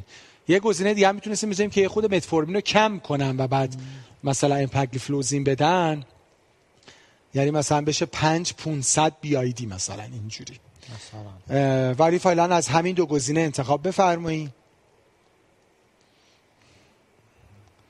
من فکر کنم همینجا یه مسیج رو با هم مرور بکنیم که از زمان استفاده کرده باشیم و شما هم یه کمک کرده باشین. آیا نگران هایپوی بیمار باید باشیم اگه بخوایم تو همین دوز نه. با این قند و ایوانسی امپا به بیمار بدیم؟ نه در عمل نه. حالا کیس خاص به کنار، در واقع اون ترسی که از هایپو ترادیشنالی در ذهن همه ماها هست، اساتید ما هست، جامعه و بیمارها هست. الان در همه داروهای مختلف دیابت یه دونه تو اسیو ما هایپو داریم، یکی هم رو انسولین داریم، تازه اونم رو انسولین بازال تقریبا وجود نداره. اینکه نه امپاگلیفلوزین که هایپو نمیده، هایپو نیست، متفورمین هم نمیده، یعنی نگران زیاد کردن دارو از این دیدگاه نباید باشیم. خب بگیم قطعا نه. هفتاد درصد فکر کنم دیگه این توضیحات شما در این میان خلاصه به هفتاد درصد، ولی زمان تطبیقات تمام شده بود. البته حالا خیلی رأی بی قابل قبول نیست خیلی. آقای دکتر امینیان، من برای اینکه وقت رو بتونم مدیریت بکنم حدود دو سه دقیقه اون سوال اول و دوم برای ما بفرمایید. آیا این اسکن برای درمان کافیه یا شما نیاز به تست بیشتری دارید؟ حالا یا آنژیوگرافی یا سیتی آنژیوگرافی. و نهایتاً اینکه درمان بیمار رو به جهت ایسکمی چجوری اپتیموم می‌فرمایید؟ فقط اپت مدیکال تراپی and nothing else. Nothing else. این بیمار لو ریسک که ملاحظه کردید که ترانزیشن اسکمیک دایلیشن خیلی قبول داشت، پایین بود و به اضافه این معمولاً تک نداشت، لانگ آف تک هم نداشت. معمولاً اینا کسایی هستن که کمتر از ده درصد مایوکاردیال ایسکمیا هست. اینا دو کسش بیماری هستش که در واقع فقط آپتیمال تراپی، هیچ کار دیگه پیش این بیمار نمی‌کنم. اما در مورد آپتیمال مدیکال تراپی پیش این بیمار، خب بیماری است که حالا دیگه استابل اتروسکلروتیک کاردیولار دیزیز داره، مایلد اینفیریور والومیا در ریکوری احتمال رایت کراچری داره. آنتی اسکمی که این بیمار همونطور که خودتون گفتید قبلا میگیره و حتما من یه بتا بلوکر به این بیمار اضافه خواهم کرد. اگر به کامبینیشن بتا بلوکر و آملودیپین ریسپانس نده و چست پین بیمار ادامه پیدا بکنه، من از دوی انفاین کلاس دوی در واقع این انتی اسکمیک دراگ استفاده میکنم، اون لانگ استینگ استیت هستش. بنابراین اون رو میذارم برای زمانی که بیمار با این کامبینیشن بیتا بلوکر و همراه با آملودیپین هنوز چست پین ادامه پیدا کنه. اگر نایتریت بهش بدم این بیمار رو سابلینگ کارت بهش میدم که کاکای یک چست پین داره، ابتداء این چست پینش رو بتونه کنترل بکنه. ادروایز اگر ادامه پیدا کرد و کامبینیشن آملودیپین به بیمار لانگ اکتینگ از در واقع کلاس دوی این آنتی آنژینال مدیکیشن براش شروع خواهم کرد. شاید آیزوپروپات مونونایتریل چویس خوبی در اون موقع الان آنتیپلیترش بیمار که مشخص آسپرین یه وقت خود توی هست لکن اکو رو لحظه اکو زیاده. و در مورد آنتیسکمیک و آنتیانژینال که هر دوش رو الان دوبت در مورد لیپید نامبر این بیمار الان دیگه خیلی اکو زیاده توی این میدیا، خیلی اکو زیاده، لطفاً اگه ممکنه اکو رو حذف بکنید. در مورد لیپید نامبر این بیمار الان دیگه عوض شد، یعنی بیمار از پرایمری پریونشن شیفت کرد به سکندری پریونشن و در مریضایی که سکندری پریونشن خب این بیمار دیابتیک هم هست، سکندری پریونشن هم هست، من قطعاً دوست دارم که مارک در واقع ال دی ال کلسترول من مطابق یوروپیان گایدلاین زیر پنجاه و پنج میلی گرم پر دسیلیتر، من دیگه هفتاد میلی گرم پر دسیلیتر رو با اون صحبت اولیه‌ای که با هم داشتیم اینجا دیگه قبول ندارم. بنابراین کاری که پیش این بیمار انجام خواهم داد، ترجیح من مثل هایپرتنشن گایدلاین که فیکس دوز کامبینیشن ما به بیمار میدادیم بیمارا میدادیم، در مورد لیپید هم دوست دارم فیکس دوز یعنی کامبینیشن بدم و به این بیمار همون روسوواستاتین بیست میلی گرم رو بدم و ازتیمایب ده میلی گرم اضافه بکنم. ازتیمایب شما میدونید که کلسترول ابسوربشن توی گات گاستروینتستینال تراکت و یه مودست در واقع لیپید لورینگ ایجنت هستش. بنابراین اگر در حدود پانزده تا بیست درصد هم ال دی ال کلسترول من که الان شصت و هشت هستش پایین بیاره، به تارگت پنجاه و پنج خواهم رسید. بنابراین ترجیح من اینه. شما ممکنه که اینجا به من بگید که من این بیمار الان ازتیمایب نمیدم، دوز چیزم رو روسوواستاتین رو تایتر میکنم. خیلی ممکنه یه درصدی مقدار کلسترول ال دی ال شما کم بشه، یه بنفیتی هم بگیرید در واقع اثرات تروپیک این افزایش که شامل کم کردن سیتو هست. ولی من خودم ترجیح هم کامبینیشن دوز هست که روسوواستاتین به بیمار بدم اضافه ده میلی گرم در واقع ازتیمایب و به اون تارگت خواهم رسید. در مورد دیابتیک منیجمنت این بیمارم الان هموگلوبین ای وان سی بیمار و فاستینگ پلاسما گلوکوز بیمار هم قبول هست. بنابراین تو این مرحله علاقه البته تمام عوارض دیابتیس در زمانی که ایمپر فاستینگ گلوکوز هم داره اون عوارض ممکنه که اتفاق افته. شما ممکنه با همین ادامه بدید یا اینکه ممکنه یه داروی دیگه از لیپت مثل سیتاگلیپتین دی پی پی فور inhibitors به این اد بکنید و شاید که با اد کردن اون یه هدفی رو هم داشته باشید و اون این هستش که الان که خب این دارو جی ال پی وان رو افزایش دستراکشنش جلوگیری میکنه، یه اثراتی اندوتیلیال ایمپروومنت اندوتیلیال فانکشن و یه اثراتی هم در بهتر کمتر کردن اینفلامیشن داره. ممکنه شما جا این رو بهش اضافه بکنید، ممکنه هم با هم کامبینیشنی که به بیمار دادید ادامه بدید. این به طور سه فقط آملودیپین بیتا کیر آملودیپین فرست چویس من هست. اگر بیمار آنژینا رو پیدا کنه لانگ اکتینگ نایتریت بهش اد میکنم، ولی فعلا نه. این هستش برای رسیدن به ال دی ال کلسترول زیر پنجاه و پنج هدف من الان بعد از اینکه بیمار اتروسکلروتیک آسکلروزیس داره قطعاً حالا یا اضافه کردن ازتیمایب هست که من رو قطعاً به این هدف میرسونه. شما ممکنه که آپتایتر بکنید استاتینتون رو معذرت بخوام آپتایتر بله روسوواستاتین و تازه به همین هدف هم برسید، ولی اینجا دیگه جای چالش بین من و شما هستش.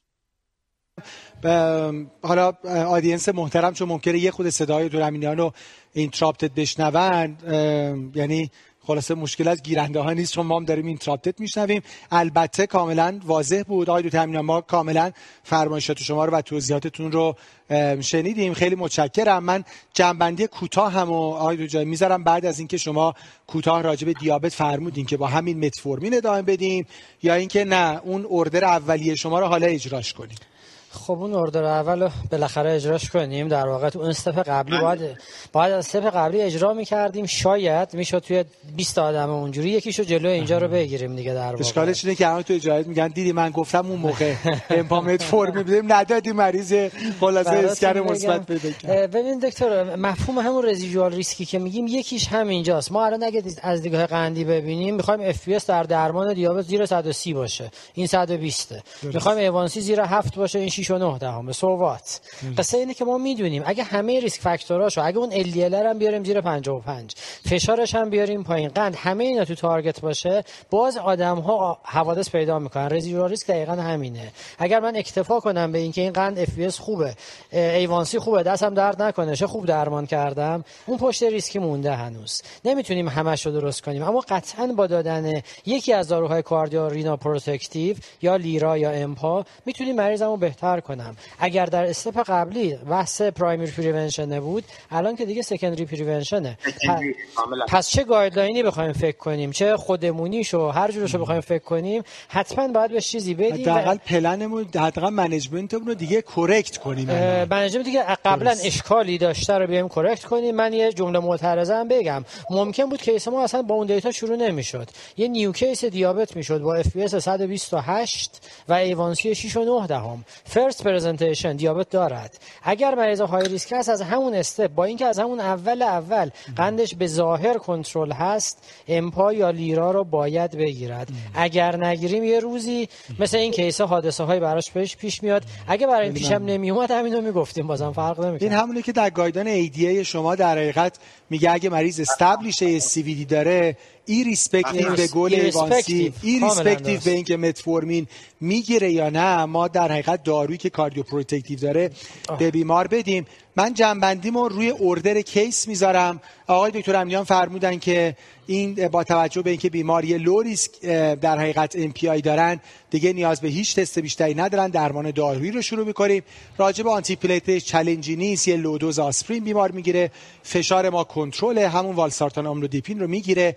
برای درمان آنتی آنژینال نکته‌ای که آقای دکتر امینیان به ما ریمایند کردن این که نایتریت خط اول درمان نیست، این جزء مال پرکتیس های شایع هست. بتا بلاکر خط اول درمانه و کلسیم چنل بلاکر.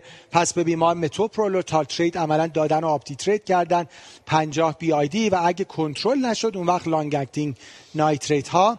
روزوواستاتین بیمار بیست رو گرفتن، خیلی انتظار نداریم از بیست به چهل اتفاق عجیبی بیفته. زور خود ازتیمایب هم حالا خیلی در کنار استاتین زیاد نیست، ولی گایدلاین بیس ما ابتدا ازتیمایب رو اضافه کردیم و بعد فالو کنیم. شاید بیمار نیاز به پی سی اس کی نان اینهیبیتور هم پیدا کرد. و حالا منیجمنت دیابت بیمار رفت به سمت امپاگلیفلوزین، متفورمین، پنج هزار بی آی دی. فکر کنم این اوردر اکسپتدی برای بیمار باشه. خب با سرعت بیشتر دو سال بعد بیمار رو میبینیم. things happen من نوشتم. واقعا ما رزیدوال ریسک داریم. بیمار اوردر خوبی گرفته دکتر جاهد، اما متاسفانه با یه اکیوت چست پین دچار اینفریور استی الیویشن مان شد. اون همینه که ما به بیماران میگیم ما در پزشکی زیروین که نداریم و اصلا گارانتی نداره. ما درمان کردیم و متاسفانه اون رزیدوال ریسک برای بیمار اتفاق افتاد. بیمار یک امای اکیوت، برای بیمار کلوپیدوگرل در لوکال هاسپیتال لوت میشه و بیمار ترانسفر میشه برای پرایمری پی سی آی. یک دکتر سیگار میکشه؟ والا من نذاشتم، ولی بله سیگار میکشن. یعنی ما ما کارمون رو خوب انجام دادیم، ولی بیمار یه بخشیشو خلاصه دیگه همکاری نکرد. یه چالش خیلی کوتاه از آقای دکتر امینیان. من در استپ دوم خواهم پرسید سی ثانیه‌ای راجع به سویچ کردن کلوپیدوگرل به تیکاگرلور، اما در حد یه لکچر سه چهار دقیقه‌ای آقای دکتر جاهد راجع به بی اس منیجمنت بیمار در ادمیشن. به هر صورت بیماری بوده که رو روی اورال ایجنت بوده. من ویژگی‌ها رو بگم. الان بیمار ادمیت شده با ام آی، چیزی که شاید شما به عنوان کانسالتنت قدرت بخوایم بدونین، ما بیمار رو زمان کوتاهی ام پی او خواهیم کرد، احتمالا مثلا شش تا دوازده ساعت، مگه اینکه اتفاقی برای بیمار بیفته. یعنی ما مثلا بعد از پرایمری پی سی آی نهایتا شش تا دوازده ساعت که بیمار خوب باشه پی او میشه.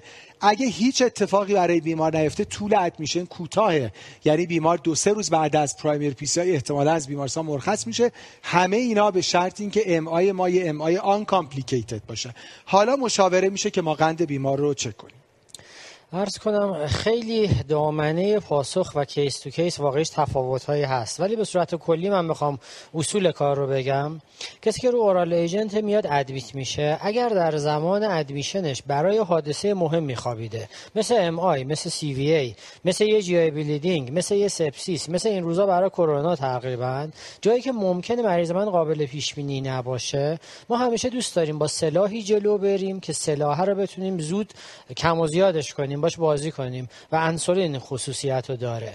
اما جمله کلاسیک تری که از قدیم تر زمانهای دانشجوییمون به اون میگفتن که هر دیابتی اگه خوابید بیمارستان باید انسولین بگیره، واقعا شاید اینطور نباشه. البته باز توی این دوره کرونا و اینها ما کیس‌های آموزشی که مثلا خوابیده برای ورکاپ هایپرتنشن تو بیمارستان یا برای فئو یا برای کوشینگ و اینها دیگه نمیبینیم. واقعی داستان کیسایی که میان میخوابن این روزها کیسای جدی تری ان. اما پیامم اینه اگر مریض ما خوابیده به دلیلی غیر از دیابت و به دلیلی قی... که آه... چیز اکیوت ایونتی نداره، حادثه مهمی اتفاق نیفتاده، قبل از بستری کنترل بوده، الان هم کبد و کلیهش خوبه، جی آیش هم مشکلی برای خوراک نداره، دفعش هم خوبه، یه ساب گروپ کمی همه این اگرها و اماهای من رو شامل میشن، اونا رو اگه کسی رو اورال ایجنت هم ادامه داد و فالو آپ کرد اشکالی نداره. اما سر کیسمون که بیام، این آدمیه که به هر حال با ام آی خوابیده، ام آی یعنی آن استیبل بودن به هر حال، و شما احتمالاً میخواید آنژیوش کنید، کارهای دیگه کنید، فرمودید ان پی او میشه. در این شرایط بهترین کار اینه که ما بریم سراغ انسولین. حالا چه مدل انسولین بدیم چالش هایی هست، چون وقت کمه من مختصر مفید بگم. یه بیزال به مریض میدیم همیشه ما، چون بیزال کار بسیار آسونیه، یه تک تزریق به مریض میدیم، احتمال هایپوش بسیار کمتره و با این بیزاله میتونیم اف پی اس مریض رو درست کنیم. حالا این کاریه که خب یه ذره اکسپریانس میخواد، امتحان کردن میخواد، ولی برای عدالت یه دوزی حدود ده تا پانزده واحد انسولین بیزال، حالا ان پی اچ باشه که زودتر اثر میکنه شاید برای کسی که اول بار داره میگیره، یا انسولین های لانگ لاستینگ آنالوگ باشن، گلارژین و لومیر و توژئو و اینها، در واقع بحثش بحث ریستریه، خیلی واردش نمیشیم. ولی یه بیزال که به مریض بدیم خیلی راحت میتونیم اف پی اسش رو جمع کنیم. حالا از سمت دیگه حتی اگر نمیخواست برای آنژیو اینها هم باشه، وقتی ادمیت شده و ممکنه مریض ان پی او بشه، من متفورمینش و امپاگلیفلوزینش رو هر دو رو باید قطع کنم. اگه ام آی هم نمیکرد، میخواست آندوسکوپی هم بشه، همین بود. با چه فکری قطع میکنیم؟ که الان بیمار قراره کنتراست بگیره. با چه فکری قطع میکنیم؟ با این فکر که اگر مریض من اومد ای آر اف کرد، اگه این پروسیجرها خونریزی کرد، اگه شاک پیدا کرد و خلاصه هایپوتنشن باعث شد کلیهش صدمه بخوره، در زمینه کلیه‌ای که داره نارسا میشه به یه علت دیگه، حالا احتمال لکتیک اسیدوسیس متفورمین میره بالا. اون ترس ترادیشنالی که همه شنیدیم، اگه واقعا بریم فکر کنیم، کسی شاید ندیده یا تو هزار نفر یه نفر دیده، خیلی واقعی نیست. جایی که باید ازش بترسیم تو دیهایدریشنه و به همین علت در هر پروسیجر سرجیکال یا در کارهای مثل دای کانتراست و آنژیو اینها، من از دو روز قبل بهتر متفورمین و امپاگلیفلوزین رو قطع کنم. حالا خیلی وقتا کیس‌های اینجوری ممکنه امروز بخوابه، شما بخواید کارش هم بکنید حتی.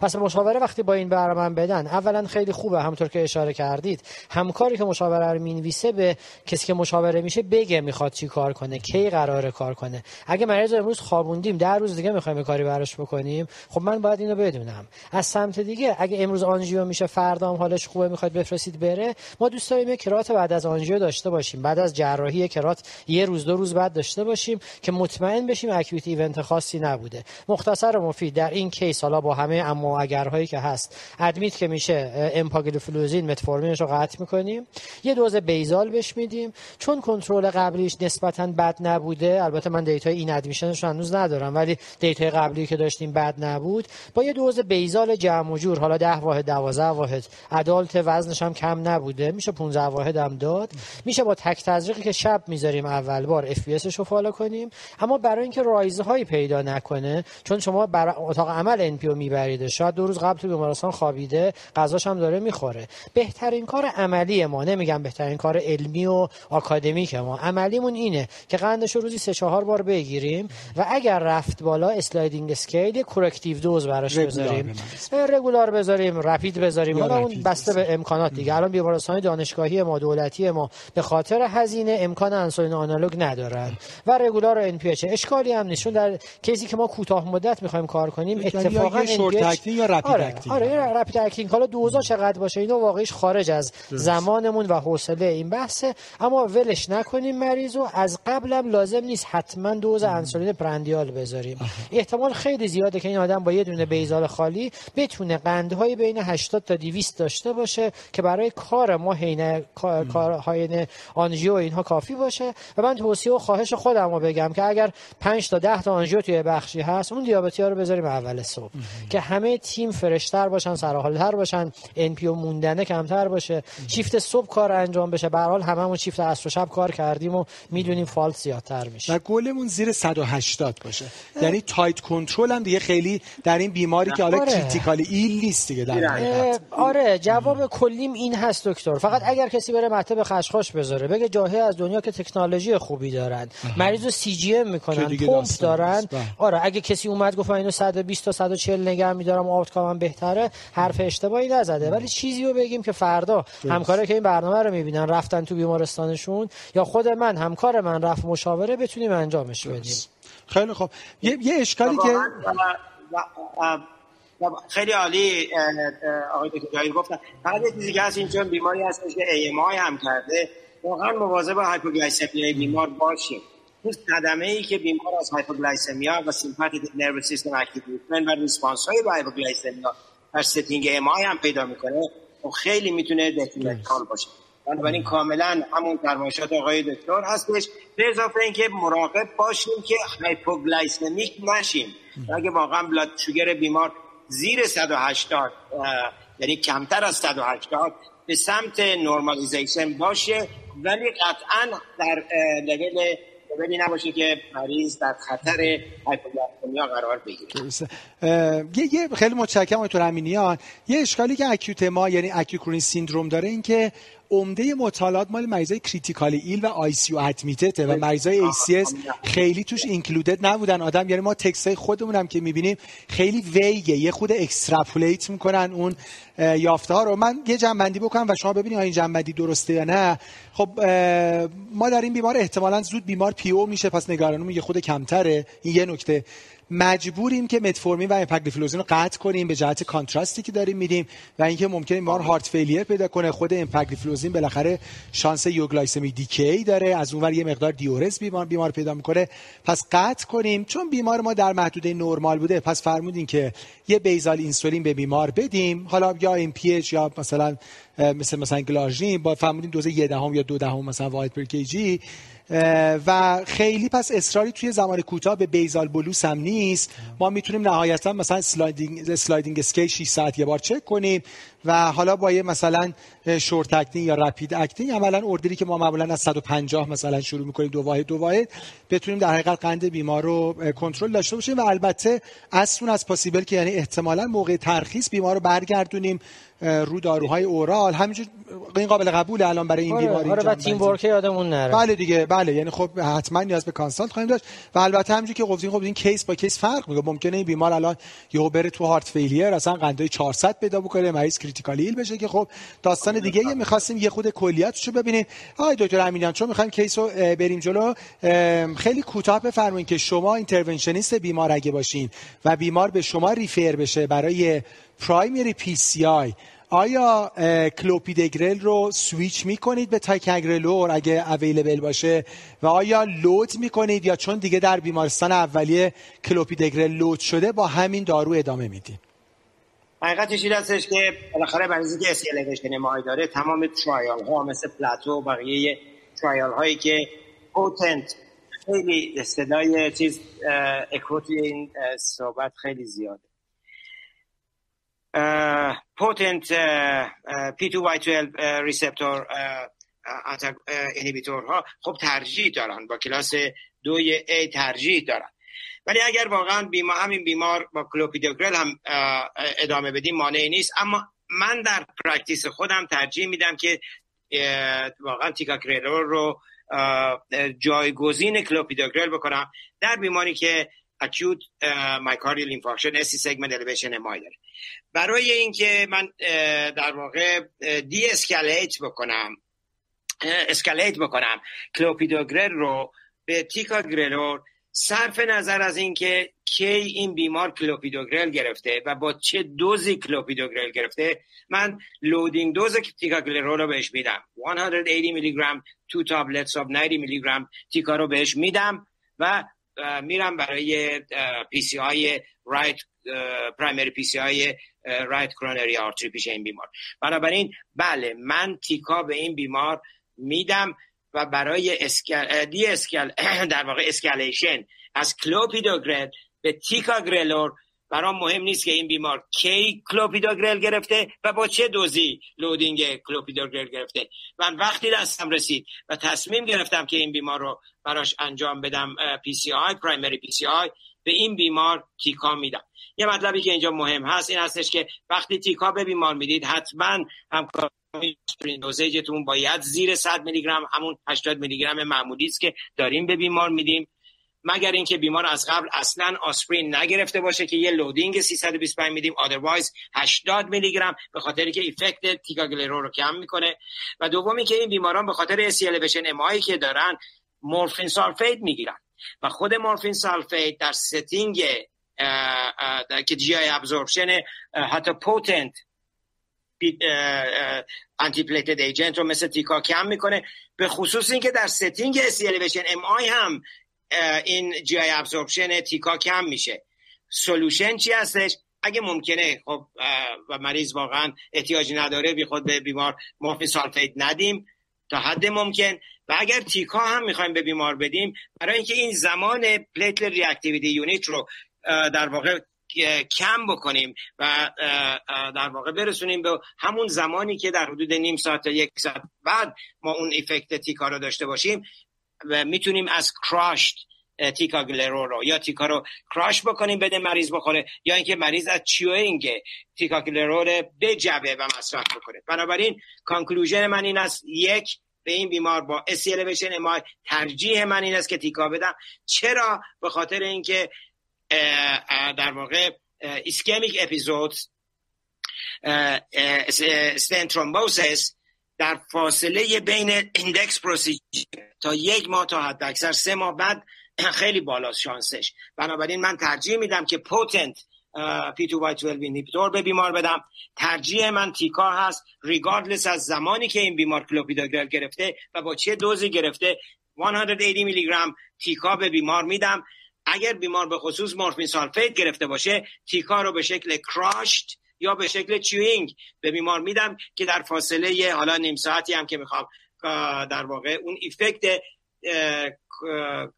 ریاکتیو پلیت ریاکتیویتی یونیت را به اندازه کافی کم شده باشه در خطر اینترا پروسیجرال استنت ترومبوسیس قرار نگیرم. من قطعا تیکا رو ترجیح میدم به کلوپیدوگرل. در خیلی متشکرم از نکات ارزشمندی فرمودین. پس آقای تو همینان فرمودن که سویش میکنن و لودینگ هم ای ریسپکتیو به اینکه بیمار کلوپیدوگرل رو کی گرفته باشه. برای بیمار ساکسسفول پرایمری پیسی رو آر سی ای انجام میشه. ال ای دی و سیرکونفلی زایات مادریت باقی مونده داشتن. بیمار با یه ای اف پنجاه درصد مرخص میشن. آیدو تو جایت با یک ای وان سی هفتاد و نه و یه با یک بی ام آی بیست و هفت. ما حدود با توجه به بریکی که داشتیم سه چهار دقیقه زمان باقی مونده داریم و من دو سوالی باقی مونده در دو استپ. اول راجع به اوردر دیسشارژ، اگه اجازه بدین من اوردر پیشنهادی رو میذارم و شما این اوردر رو کریتیسایز کنین اگه تغییری فکر کردین نیازه. یه بار دیگه فقط ایوانسی رو برای اینکه ببینیم، ایوانسی ما الان هفت و نه دهم هست در حالی که ما یک ایوانسی قابل قبول قبلا داشتیم شش و نه. و اوردری که بیمار حالا در این کیس باش مرخص شده آسپرین هشتاد دیلی، تیکاگرلور نود میلی گرم بی آی دی با توضیحاتی که آیتور امینیان فرمودن، روزوواستاتین حالا چهل شده، ازتیمایب ده متوپرولول پنجاه بی آی دی، همون ترکیب والسارتان آملودیپین، پنتوپرازول چهل میلی گرم دیلی، با توجه به اینکه بیمار دیابت دارن و هپارین گرفتن الان دارن دبت میشن. امپاگلیفلوزین متفورمین بیمار پنج هزار بی آی دی ادامه پیدا کرده آقای دکتر جاهد و لیناگلیپتین پنج میلی گرم دیلی اضافه شده. با عدد و رقم میتونه بالاخره تقریبا یه خودم بیمار همت کنه و یه ورزش و یه خود دوباره وزن کم بکنه، ایوانسی رو خوب بکنه. اگه به اوردر نقدی داریم بفرمایید یا چه جایگزینای دیگه میشه برای این اوردر داشت؟ خب اوردر با دیدگاه قند نوشته شده در واقع به احتمال زیاد، یعنی همونطور که فرمودید از شش و نه دهم به هفت و نه اومده، یه درصد ایوانسی رفته بالا در حدود دو سال.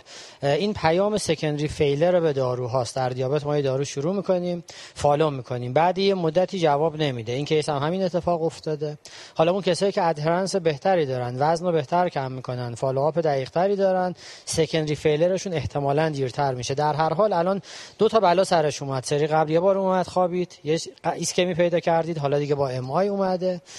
سوال اصلی تر شاید اینجا الان اینه، آیا کامبینیشن جی ال پی وان ریسپتور آگونیست پلاس سدیم گلوکوز ترانسپورتر تو اینهیبیتور، یعنی کامبینیشن امپاگلیفلوزین و لیراگلوتاید، میتونن سوپریوریتی پروتکشن سکندری قلبی عروقی داشته باشند یا نه؟ فعلا جواب اوییدنس بیسد ترایال براش نداریم.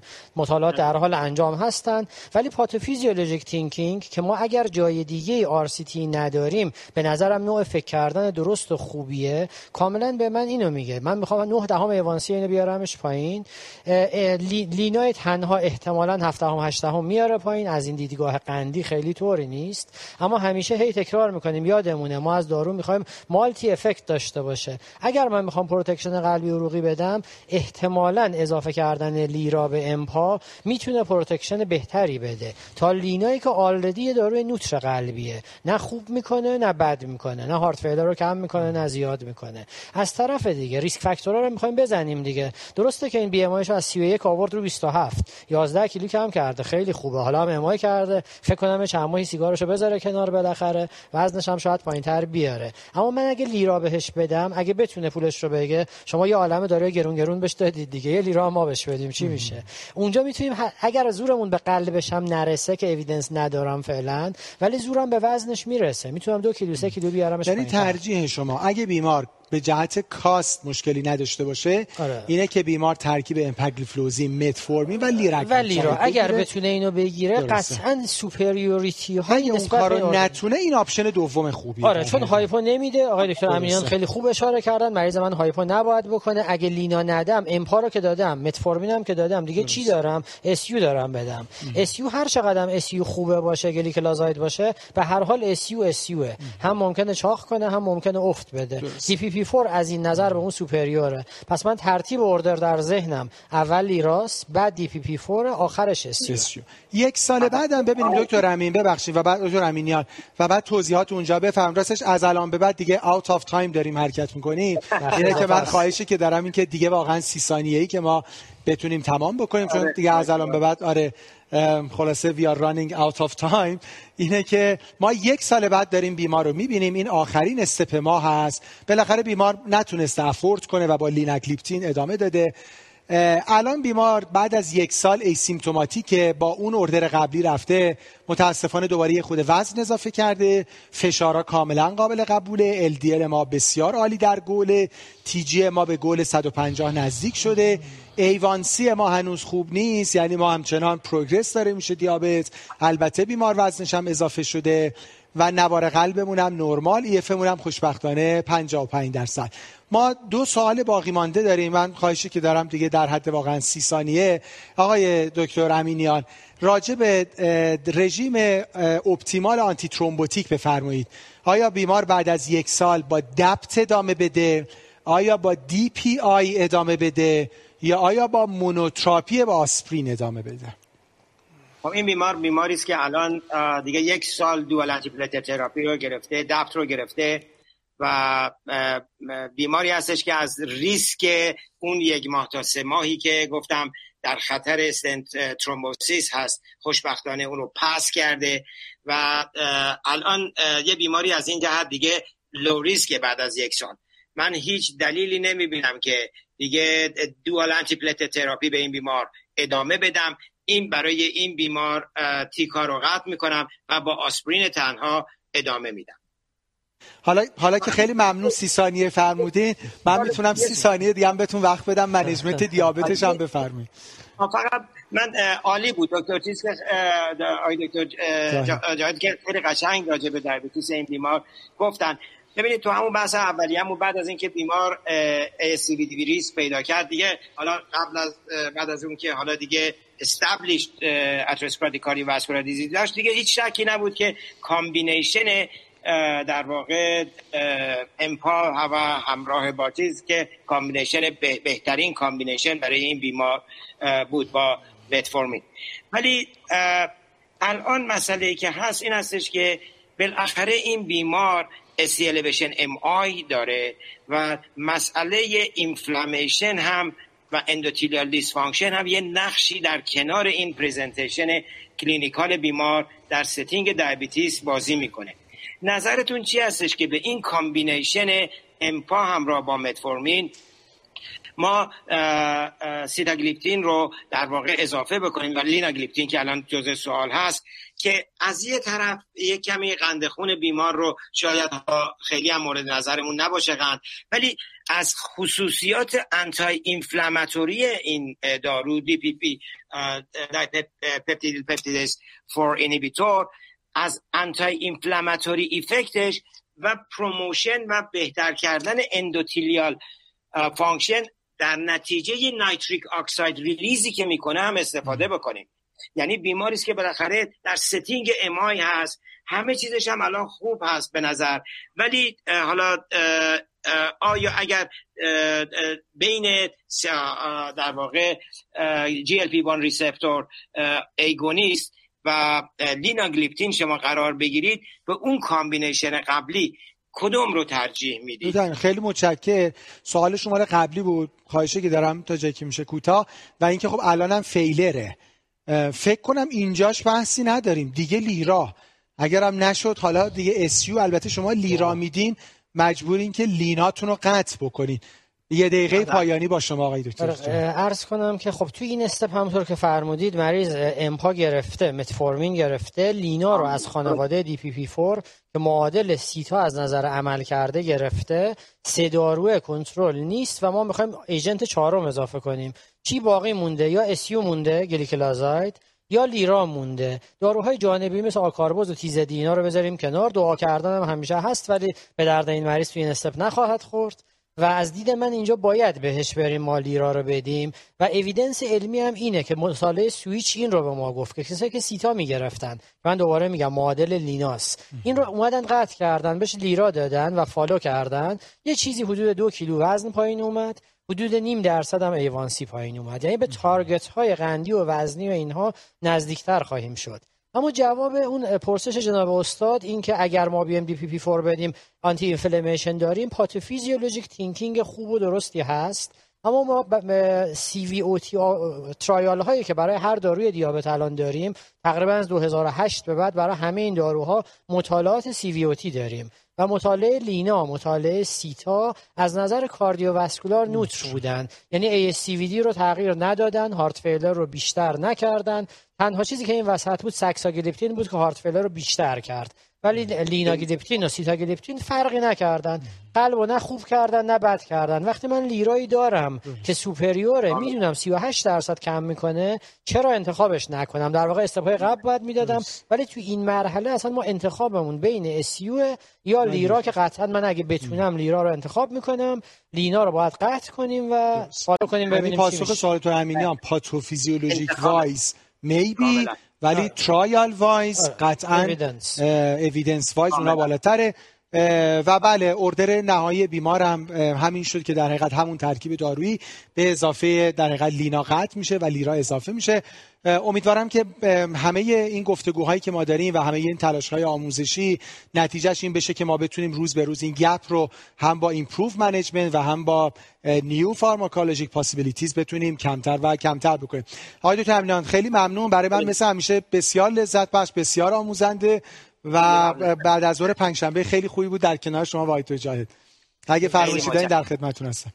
خیلی ممنون، برای منم خیلی آموزنده بود. در خدمت شما آقای دکتر جاهد، خیلی خیلی ممنون. خیلی ممنون آقای دکتر جاهد. شما مگه نکته پایین دارین؟ خیلی لذت بخش و آموزنده. مرسی دکتر، صحبت‌های خیلی خوبیه، همیشه با هم چونه بزنیم. این اکثر که من می‌بینمش کلوزینگ د گپ، مثالش برام تو همین کیسی که مرور کردیم، کیسایی که زیاد می‌بینیم اینجوری، مثل لباس یه جایش پاره شده، اگه تازه پاره شده جمعش کنی خیلی راحت تره. درست. اگه سه سال اینو فالوش کنیم، مثلا همین کیسه این دست اون دست کنیم، بدیم ندیم، سوراخی که بزرگ میشه گپ دیگه به این راحتی نمیشه جمعش کرد. سخت. زودتر این گپ رو جمعش کنیم به نظر. درست. خیلی متشکرم از شما همکار محترمم، به خاطر توجهتون سپاسگزارم. امیدوارم که این گفتگو برای پرکتیستون مفید بوده باشه. عصرتون بخیر و خدا نگهدار.